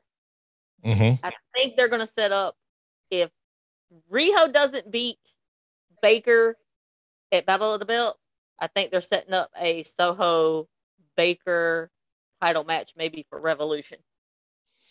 I don't know. I I kind of have a different take. I think it was just to set up that tag team match tonight, um, because we saw Ruby and Britt Baker just feud. You know what I mean? And this is kind of the part, problem with the depth with the women's division. I don't. I, I wouldn't go back to that well, at least that quickly. I, I really feel like Ruby Soho was just like, let's make this tag match make sense. I think it was on Rampage. That uh, so Mhm. let's make this Rampage match make sense. Oh, here we go. Ruby Soho. She has a history with Britt Baker. Oh, there's Riho flying in out of nowhere. There's all 70 pounds of Riho just running in. So it's like my wife makes that joke, not me. I have to give her credit for it. She's like, she's like, how could she hurt anyone? She's like, you know, 70 pounds. Anyway, uh, but so yeah, exactly, exactly. But um, I will say this: I don't think they're. Uh, I think it was just to set up that tag match only. I think Riho and uh, Baker. This is just to kind of catapult Baker more. She's gonna finally get that pin win.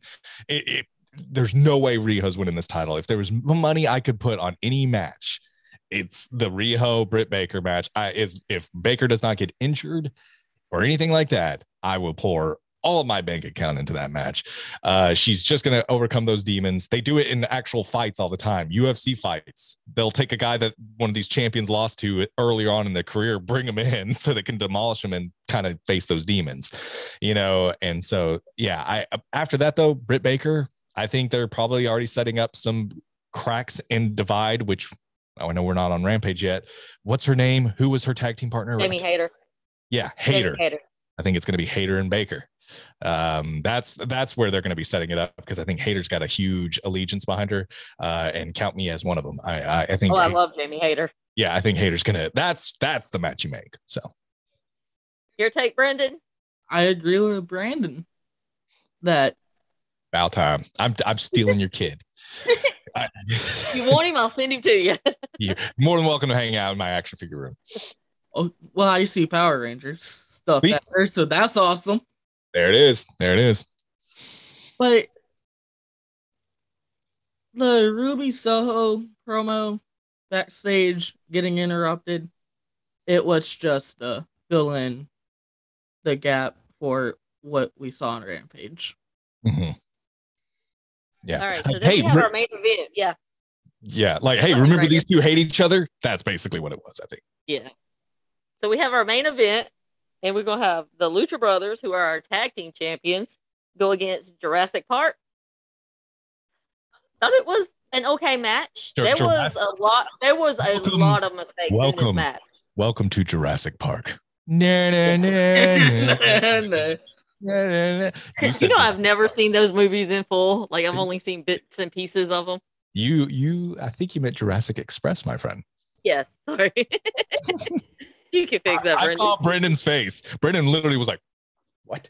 And I was like, "Nope, it wasn't just me that heard it. I gotta say something now. I gotta say something because you would give me you shit too. You would give me shit. I would. It's not so easy having a podcast, is it? As I say, I ain't perfect yet. I know. I understand. I'm just messing with you. So, yeah, the main event, fun, awesome. Jurassic Express, long overdue. Holy shit, what a spot with Rey Fenix. Did I read correctly? He didn't break his arm. It's like a no, it was severely dislocated. holy crap, man. That was oh, it was gnarly. I couldn't watch the replays. I was like, nope. I saw it. I, I didn't even notice it when we watched it live Wednesday night. I didn't even notice it. hmm And then I got on Twitter and everybody's like, Fenix broke his arm. And I'm like, what? So I fast forwarded all the way to that point. Brendan's in the shower, so I'm waiting for him to get out of the shower. I'm like, Brendan, they said Fenix broke his arm. We Mm. said he sits down and watches it, and he's like, oh, Yeah, and you can yeah, see it. And it, it when I rewatched it, it reminded me. I don't know, you might not be old enough to remember this. The Joe Theismann knee injury on Monday Night Football, where his leg went one way and the other part of his leg went the other way. No, no, no. That's what it reminded me of. I was like, oh, he broke it. He's going to be out for at least a year. Yeah, it's it's so funny that you said that story because I like I told you guys I watched it last night, so I already got a news alert that he hurt himself.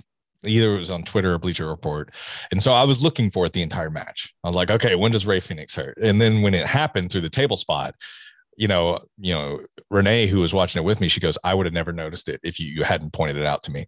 And so I really think, you know, exactly to your point, Catherine, I didn't see it, you know, watching it live. And I don't think a lot of people would have seen it, but it's it's there. It's it's gnarly and it's oh man. And the fact that he could be back sooner than we think. I I don't know, man. That just looked like a spaghetti arm for a moment there. I did not care for it. And I think that's I, I honestly think the Lucha Brothers were going to retain their title and they were going to build them up to Revolution. But with Fenix getting hurt, they made it audible because as soon as Rey hit that floor, you seen him point to his arm and you seen him calling for somebody to come over there. Mm-hmm. So, yeah. and, and, you could see the look on jo- uh, Jungle Boy's face when they called the audible. He's like, "Oh, you got to pin this the other dude Penta because you know they're not going to be able to defend the title." Right. And then what really pisses me off is those on Twitter blaming AEW for Rey getting hurt. Mm. I'm sorry. Wrestling is a sport, baseball's a sport, football's a sport, basketball's a sport, hockey's a sport. Any sport, tennis, you stand the risk of getting hurt or injured when you play a sport. Mm-hmm. I mean, it's not AEW's fault. It's not Tony Khan's fault. It was a fluke accident. I I agree with that. And part of me, it's hard to be on Twitter in the wrestling universe side because a part of me wonders is this a true valid criticism or is this WWE marks trying to find a fault in AEW? Um, because there's both sides. AEW marks will fly anything out at WWE, anything they do. It's low, it's low hanging fruit to make fun of yeah. WWE. Those guys that are very WWE loyalists, they will look at anything they can and say, "Ooh, how can we pick this apart on AEW side?" And I, so I know that's kind of because I, I, agree with you, Catherine. I think it's very nonsensical to say, "Oh, AEW, you sons of bitches, you got him hurt." No, it's it, exactly to your point. There is risk and reward in anything you do when it's a physical contact event, and that is Rey Fenix signs up for that, especially with the moves he does. He's going to be hurt a lot more in his career. Hopefully, nothing serious, but he is. I mean, it's just you're you're playing with odds every night you go out like that. Um, you're playing against the odds usually, and I I don't agree with that. I don't agree with that assessment. I think it's all in the performer's hands and you know they're they're creating art in that ring and outside of it um and a part of me just wonders is this criticism valid or is it just the easy thing to do is it the easy thing to pick apart and um you know from certain factions and waves of fans. And uh so yeah i don't know. I, I, I there's not much wrestling fans can seem to agree on nowadays you know when it comes to wwe and aew marks kind of being in their own corners. And i really feel like some of those people kind of just point the finger and they just create a kerfuffle and then twitter blows up and everything goes crazy. So that's just my take. That's a good take. I mean i agree. I was just like how can you blame aew for a dude getting hurt that would be like blaming WWE that time Triple H tore his quad. Yeah. It was during a pay per view, and I was sitting there watching it, and I turned and looked at my husband, and I said, Triple H just hurt his leg. Mm-hmm. He's like, no, no, no. And then at the end of the match, you see them carrying him out. I said, he's done something to his leg. And like the next day or something, WWE released a statement, oh, Triple H is in Alabama seeing Dr. Andrews. Bingo, told you. Yeah. Wasn't that? That would be like them it was, was it that, he tore his quad. Was it that botched pedigree through the table with Kurt Angle? I think so. Okay. And, and, that would be like blaming WWE for the Owen Hart thing. It, you know, the equipment failed. WWE yeah. probably tested that equipment four or five times and nothing happened. Yeah. Do you guys ever watch The Dark Side of the Ring? Mm-hmm. I would highly recommend watching that Owen Hart episode because that one broke my heart. Um, because I feel like with the Owen Hart situation, there's a lot of gray. You know, I don't know. I wouldn't put it on WWE, but I wouldn't also put it on Owen Hart or the. the I feel like there was some negligence involved there, but I'm not sure where it falls and the where the fault lies initially. Um, so yeah, if you have not seen it, Owen Hart, the the it was a wonderful piece. They actually speak with Martha, which that's huge. Like you can never get uh his wife. She never shows up to anything because she, you know, before it was just WWE and like such that a lot of smaller uh, brands out there. And now, you know, she felt compelled to tell her side of the story on Dark Side of the Ring, which was one of the best ones they've ever done. And um, they also did one on Ultimate Warrior, and you realize how much of a you know, piece of work he is. So you know they they they take some of these heroes that you know and uh, show you in a new light. But uh, I would I would highly recommend it because there's a lot when I watch that Owen Hart one that my brain kind of rattles with, and it's because I ordered that event. I recorded every WWF pay per view when I ordered them, and I would usually tape over them after a few months because I would get done watching them. That's the only one I kept was Over the Edge, which is a hor- horrific, you know, uh, title for considering what happened. But it was Over the Edge when Owen Hart fell. I still have that original VHS at my mom's house that I won't tape over because that was the last time we saw Owen Hart, and um, it was yeah, Over the Edge '99. I remember it like yesterday. Like, and so I, I was either pregnant with with my daughter or had just had her when that happened. And then you remember how the screen went black. Oh yeah, yeah. And I remember and they just showed the. I was watching it. With, I was watching it with my husband and father-in-law, and yeah. my father-in-law was like, yeah. "What happened to the TV?" I was like, "Something happened."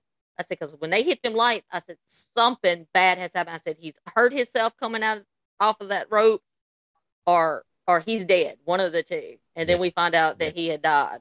Yeah. And it, then it, you know, it, Vince took heat for finishing the pay per view. I'm like, you're damned if you do, you're damned if you don't. Yeah. You got people that have bought this pay per view. You've got two, three thousand people sitting in this arena. Mm-hmm. Yeah, you know, I think clean the, clean the ring out, finish the match, and we'll deal with the aftermath. So yeah. you know, it had to make a call. I, am kind of, and I know it was spur of the moment. When you get to sit and think about something, you're kind of working at an advantage, you know. So I will say this: Vince McMahon and team were working on a very sudden thing that happened, so they weren't able to kind of see things through this perspective. So I want to make sure I preface this, but I definitely wouldn't have continued. I say that because I have had 10 years to think about it, 15 years to think about it, 20 years actually, I think now. Um, so he had two minutes to think about it you know exactly. so i i want to make sure i preface that but i will say the ultimate right call with that rear view mirror approach is hey you could even see where the ring was dented in where he really really hurt himself like i mean come on i know that's a lot of ticket sales and it's a lot of pay-per-view buys and you know but wwe was a full steam locomotion you know hey the proper thing is hey we sorry thank you for ordering this we will refund you any money whether you're in inside the arena or you bought this through your local cable provider. It's just because, yeah, it, it, it's, I mean, there was, I mean, Jeff Jarrett and Debra were crying on their way to the ring. Like they couldn't even, like these people are emotionally withered and battered because their friend is in the hospital dying and they have to go out and perform, you know, and it's like, mm, come on, guys. Like there, there should have been a moment there where someone said, don't, no, no more you know we need to stop. And that was the next match you know and it was it was just and like i said i have 20 years perspective. They didn't. And uh but i i think the right call was don't don't do it. Don't do the match. So but hey you got a pay-per-view to sell. So you, you just do it. So yep, there you go. There you go. yeah. So we have new tag team champions in aew yeah. Who do you think is going to be their first opponent? Ooh FTR. I think FTR would be a good one. I think FTR would be a good.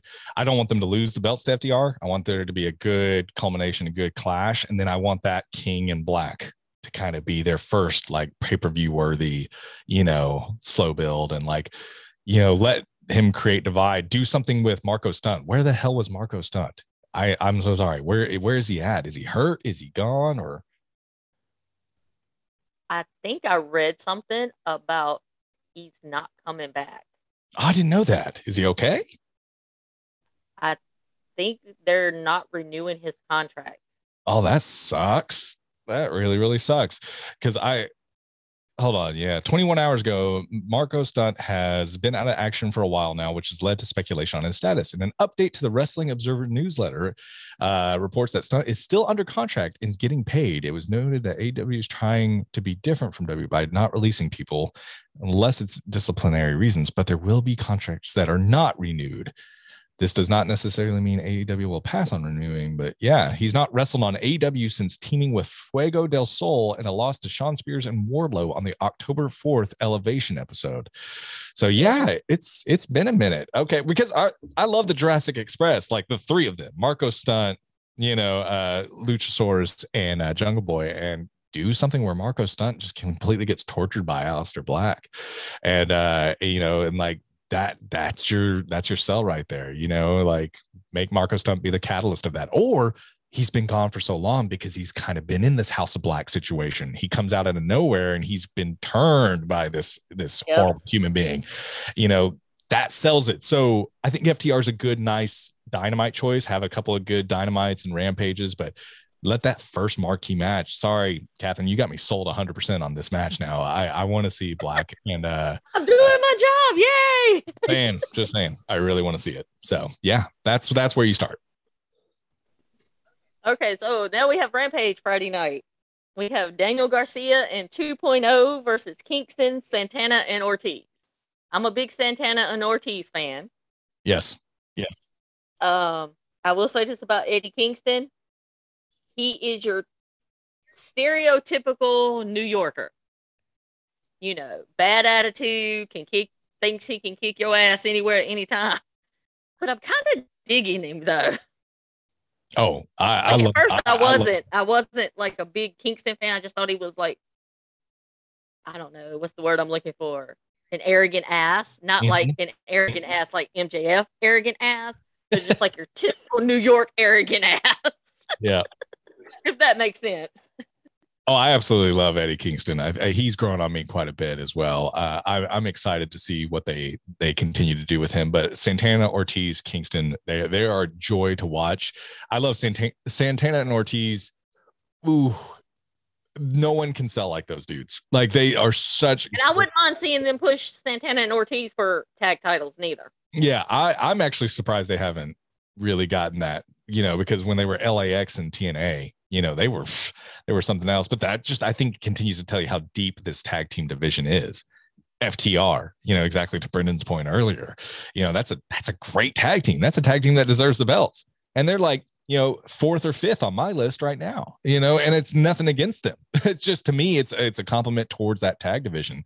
Um but yeah i i love watching uh I love seeing 2.0 in the ring, considering what happened in, uh, on Dynamite.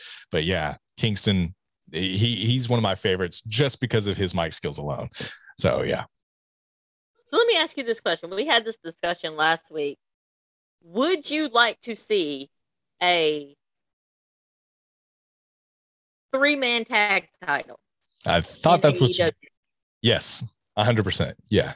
Um now it, just because you have so many amazing factions, you could have the undisputed era, whatever they end up being called. You have the elite. You have like the pinnacle. Have J- Jake Hager and you know Santana and Ortiz. You could have so many different three three man teams for a while there. SCU, I know they've kind of split them up, but there was there was talk I think for a little bit there because there were so many three person factions.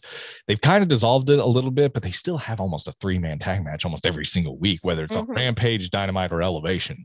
And so, yeah, you could totally do it. And I, I think I say that, but AEW has a problem with they have a lot of belts right now. uh, yeah, they, you know, they have a lot of belts, and let's just throw in the FTW title while we're at it. It's like what? Okay, they, there's a lot of belts, but.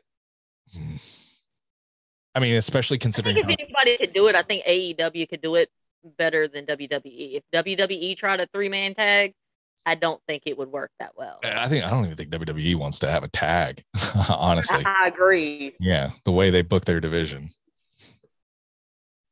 So then we have the Riho and Ruby Soho versus Dr. Britt Baker and Jamie Hayter.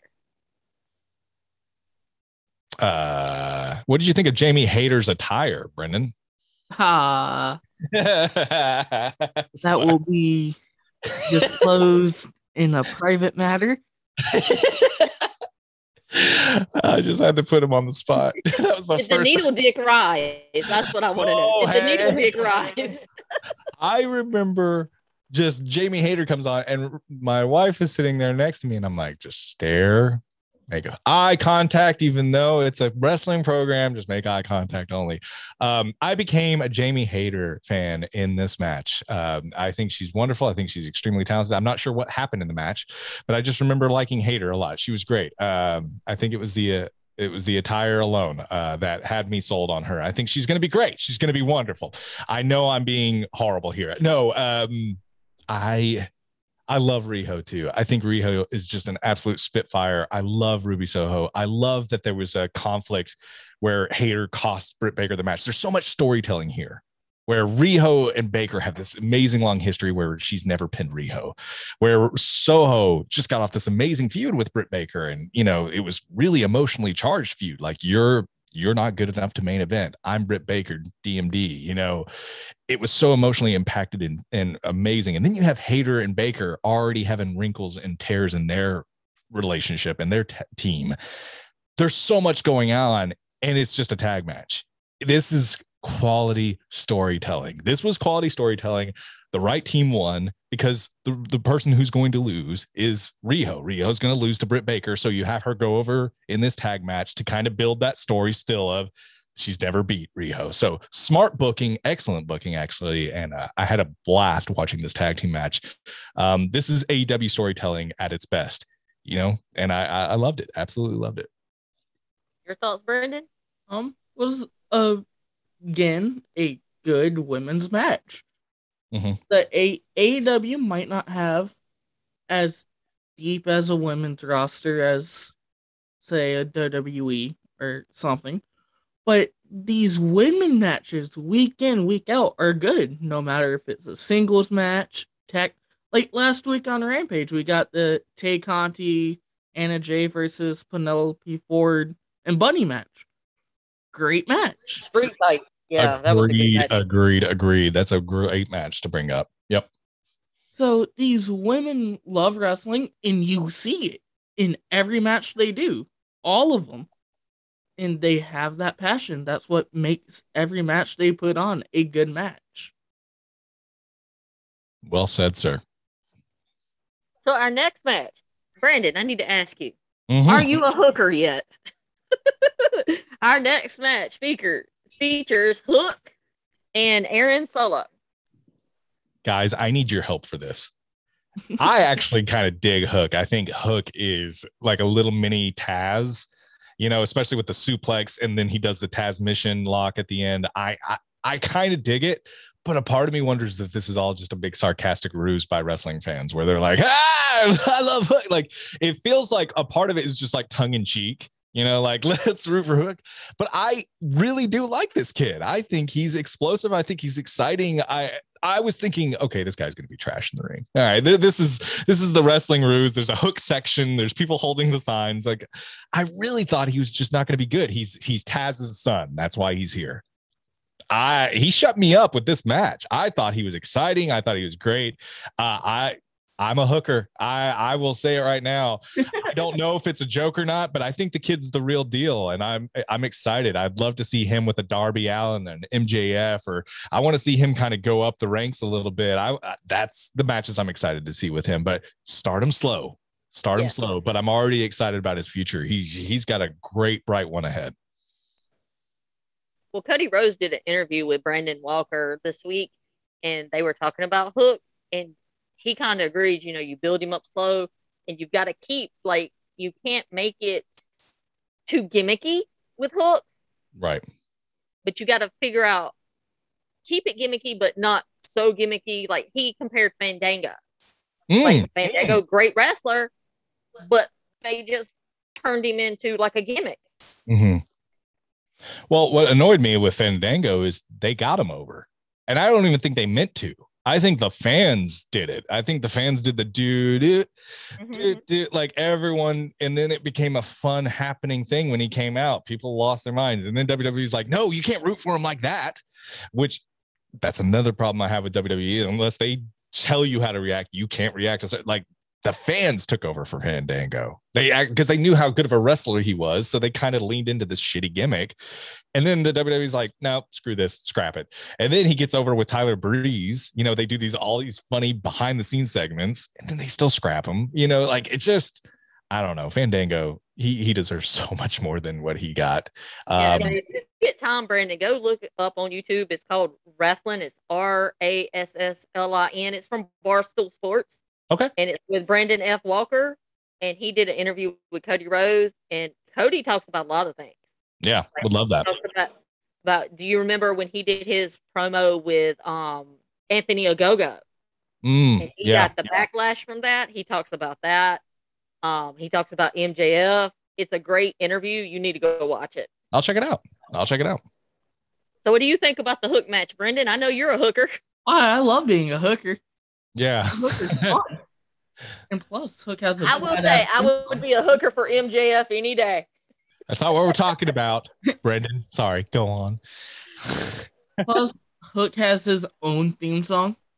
Like they actually got somebody to come in and write Hook's theme song just for Hook. And it sounds good. And I, awesome. I I didn't actually remember like when you said it, it just turned a light on for me. His theme song is badass. I will say that. I actually really, really enjoy it. like the lights as soon as the music hit is Mhm. also badass. With Yeah. I could white- see maybe two, two to three years. I could see Hook being TNT champion. Mm-hmm. Yeah. Oh, he's he's got such a bright future. Like, dude, I, I'm actually I love when someone's like someone's kid and they're actually really good. You know what I mean? Like it's not There there's, was- yeah, there's some there people that make their name off of their parents, and there's some people that create their own and forge their own path. And I, it- it's so early on with Hook, but already I'm I can see this kid is not relying on being Taz's kid. He's got his own little gimmick, and I I, I dig it a lot. and to be honest, I didn't know that Hook was Taz's son until somebody told me. Yeah. Oh, I would have never known. I would have And never. then I was like, like, are you are you sure like Taz slept with a woman, got her pregnant, and they had this kid? And he's like, Yeah. I'm like, okay. no, that that's the I mean, hardest he part. Don't look, he don't look anything like Taz. Like I don't see any resemblance. the hardest part about him being Taz's son, the hardest thing to believe is Taz had sex with someone. That's the hardest thing to believe. you know, I didn't even think he could reach that high. So that is crazy. So, uh, you know, that's that's great. Taz is a little dude. He's a tiny little. uh, He's like, I think he's four foot two. Last I checked. So I mean, it's just it's it's crazy. So yeah, that was the hardest part for me believing. So Well, Tony Khan had either said in an interview or tweeted out that his father had came to an AEW event and met Hook mhm. and told Hook, he's like, Yeah, I watched your dad wrestle back in the day when he would take Tony to events. that's awesome. He's awesome. like, Your dad was badass. I love that. I love that there's that family history between those two, and that oh, that just gave me chills. I love it. So then we have our main event on Rampage, which was Brendan's dude, Adam Cole, baby, and Jake Atlas. Oh, I gotta start with Brendan because that shirt is badass. Um, Yeah, I was forced to buy that at Holiday Bash. That's a cool shirt, actually. I like it a lot. Adam Cole, still the best thing of all time. No, that's biased, but Adam Cole is amazing. The match was good. I never knew anything about Jake Atlas before this match, Mhm. but I enjoyed the match. Is Jake Atlas the guy who had the dark match and then got a contract? Okay, just Mhm. making sure I'm thinking of the right person. Adam Cole can have he he almost reminds me of my favorite wrestler, but 2.0 version of him, uh Shawn Michaels. Like I think you were going to say that. Yeah, he can put over anybody. Shawn was like that. yeah, and that to me is why I love Shawn Michaels so much. So like when Brendan's talking about Adam Cole, I hear a lot of my younger self talking about Shawn Michaels. Like there was never a bad Shawn Michaels match. There wasn't, you know, and that's what made him so much fun to watch is like he he could gel and mesh with anybody and he could also sell. And any size. Like yeah, exactly. you could put Shawn in a, in a match with Undertaker and it'd be like the greatest match of that event. Yes, I mean, the, arguably the greatest match of all time is Taker and Shawn at Mania 25. You know, and that is just I want to see more Adam Cole because he he is just he he was the guy that there's certain guys I watch and I'm like, that's the guy I'm going to be keeping an eye on for a while. When he was in NXT, all right, where's this guy going to go? And I honestly thought it was WWE. I wasn't going to hate that because it gave me something a reason to watch on Raw or SmackDown. He goes to AEW, and I'm just happy because then I get to have my cake and eat it too. And uh, Adam Cole, man, I, I extreme extreme talent, and he give him a belt soon give the undisputed era whatever they end up calling them uh belts soon. I want to see them with the tag belts. I want to see them with all the gold. I i i, I want to see where this progresses. I want to see them take over the company right from underneath the elite's nose and then something big happen because of that where there's some jealousy some infighting and a, a huge culmination where belts are on the line and there's fisticuffs everywhere. Yeah. And I, I wouldn't even mind seeing Roderick Strong come over to AEW either. Oh yeah. No, I, I think yeah, that could work. I think they're fine just with with the way they are too. You know I like I mean? that it's those three. They were Yeah. the three big ones out of Undisputed Era. They were the core members. Yeah. And Roderick Strong was there. Yeah. But I also would like to see the four in AEW together. Fully return. Do we know Roderick Strong's contract status? I don't know at all. No. I'm just curious.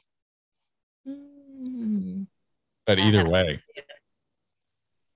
I thought it was a good match. Unfortunately, Jake Atlas may have torn his ACL in that. are you serious? Mm-hmm. I did not know he injured himself in that match. That's such a bummer. Yep, that's what I'm saying. Jersey sucks. You have to agree with MJF. Jersey sucks. It is a cesspool. I love when MJF like tweets or posts like like a picture of him looking disgusted and he's like Jersey. Like that's his caption. it's just so perfect. That was great. he has he pulls no punches for Jersey at all. Well, Brendan sent me a TikTok last night of MJF at a meet and greet, and this little boy was standing there with him, and he flips the little boy off, Oh, I've seen it. the little boy tried to flip him off. He goes, "It's not two. and he kind of breaks character, and you're like, "Oh, so he's actually a decent human, kind of, Yeah. sorta." Yeah, he he will he goes straight up to the line, crosses it. But yeah, you know, I think MJF honestly he, the reason why he's at where he's at is you believe him. Like you even just said, he's actually a good human being because you believe the character more than who the human being is behind. There's not been a wrestler that's been able to do that for a long, long time. Usually you can see straight through who they are, you know, or for example, Who's the last wrestler that you would say could do that? Oh, that put me in disbelief. Uh Ooh, that's a good question. I'm gonna go with an easy answer. I'm gonna go with uh CM Punk. You know, Punk, you never knew, you know, he he blurred the line so much. I think his real life persona, I think there's a real genuine human being when you go underneath Punk. You know, he's just a comic book geek that loves wrestling and you know, he he's he's kind of just really down to earth and chill. But when you see him in the mic and he's dropping pipe bombs and he's, you know, he was the MJF back then. He was the guy who uh-huh. was blasting everyone and putting on the storm. You believed everything he said. And that's why he had such a movement behind him. That's why he was so strong. That's why I think this feud works so well, is because you kind of have the old punk and you have the new MJF, and yet they're Like the old school versus new school. but they're cut from the same cloth. You know what I mean? Mm-hmm. They, they they suspend your belief, or at least one did for a while, and now MJF is pressing the gas pedal on that as well. So Anything to say, Brendan? Not really. All right, so AEW is treating us with another wrestling event tonight, Battle of the Belts here in Charlotte, North Carolina. I mean, they're loving North Carolina here recently. They were just in Greensboro. They're in Charlotte tonight. They're going to be in Raleigh on Wednesday. So we've got Baker and Riho. Nice. yes, Our So- new AEW champion, yeah, it's Brandon. it. Uh, Baker and Riho. I've talked about this till I'm blue in the face. You know who's winning. It's got to be Baker. I don't think they're going to let her drop a belt this soon. It's Agreed. Baker, one hundred percent. All right, So guys. our- our- I will tweet anything you want me to tweet after if if Riho wins. I will. Okay. Okay, we have that on record. You have it Oh, on- it's gonna be good too. God, I swear Baker's gonna like break her leg mid match, and they're gonna have to change directions, and she's gonna, and it's gonna oh, it's gonna be the worst.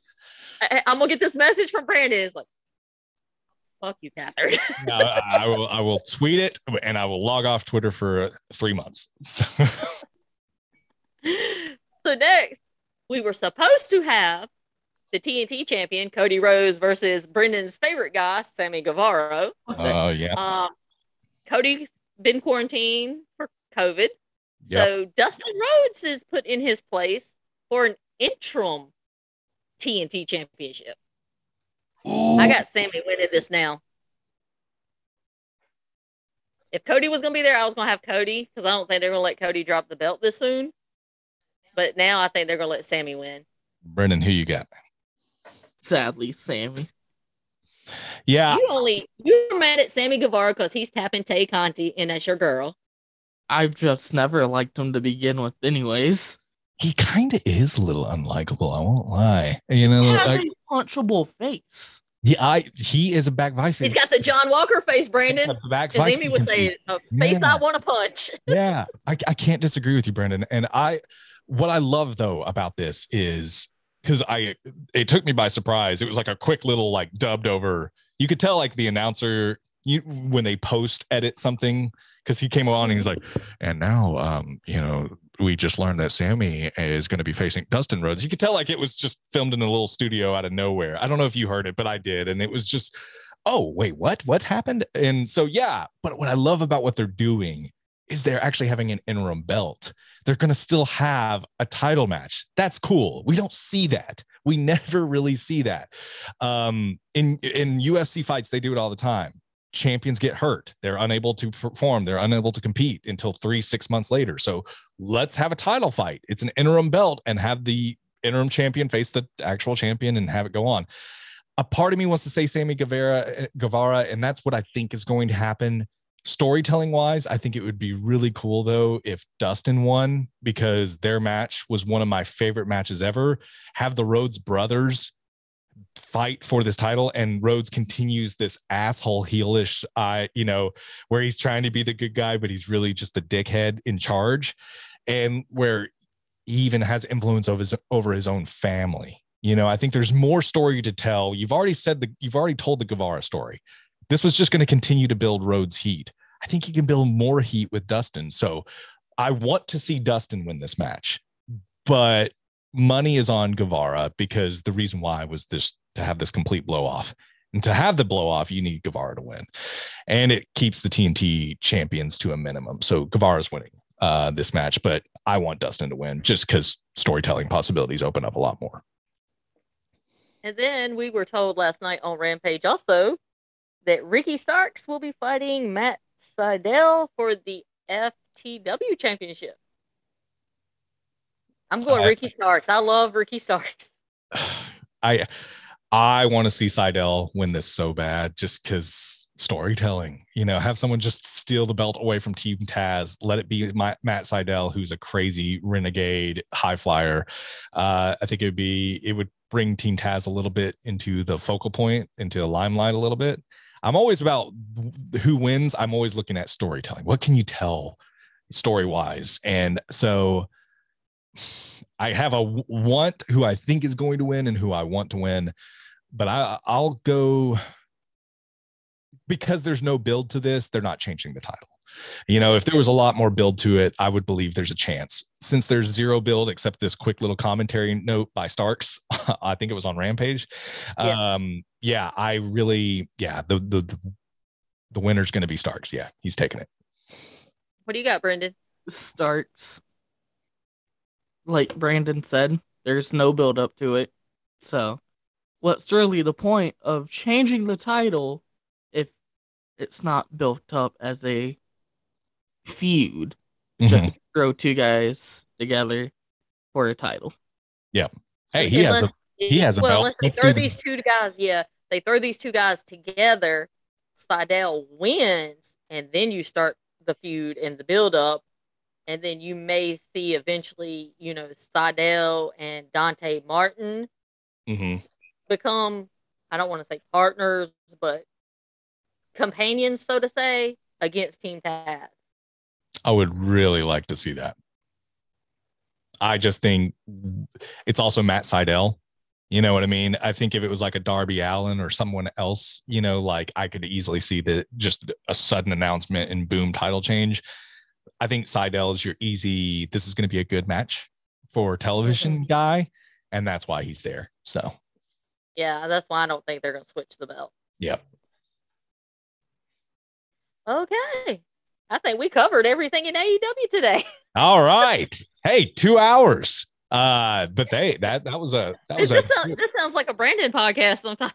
oh gosh, yeah, it, it is uh, definitely. Hey, I saw your length with Emmy. All right, yeah, you get two chatty Cathys on the podcast, you're gonna go for a few hours. All right, there's a reason why I probably record six hours and I put out three hours because we're just we don't shut up. So uh, yeah, Clinton, you have to go at least two hours, man.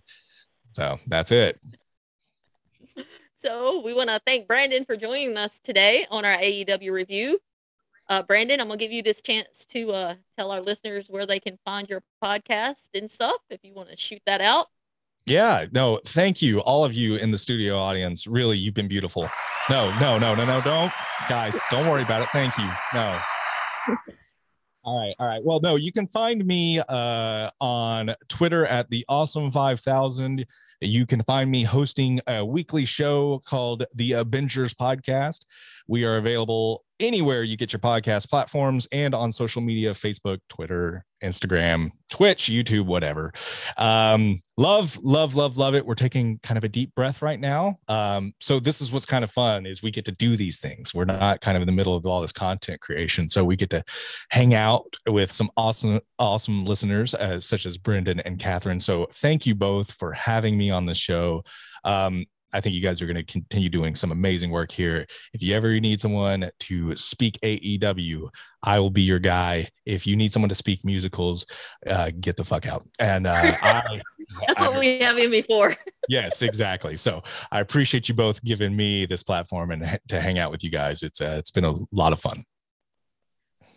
Thank you. And as we say on the mid podcast, we are mid out. Adios, internet people.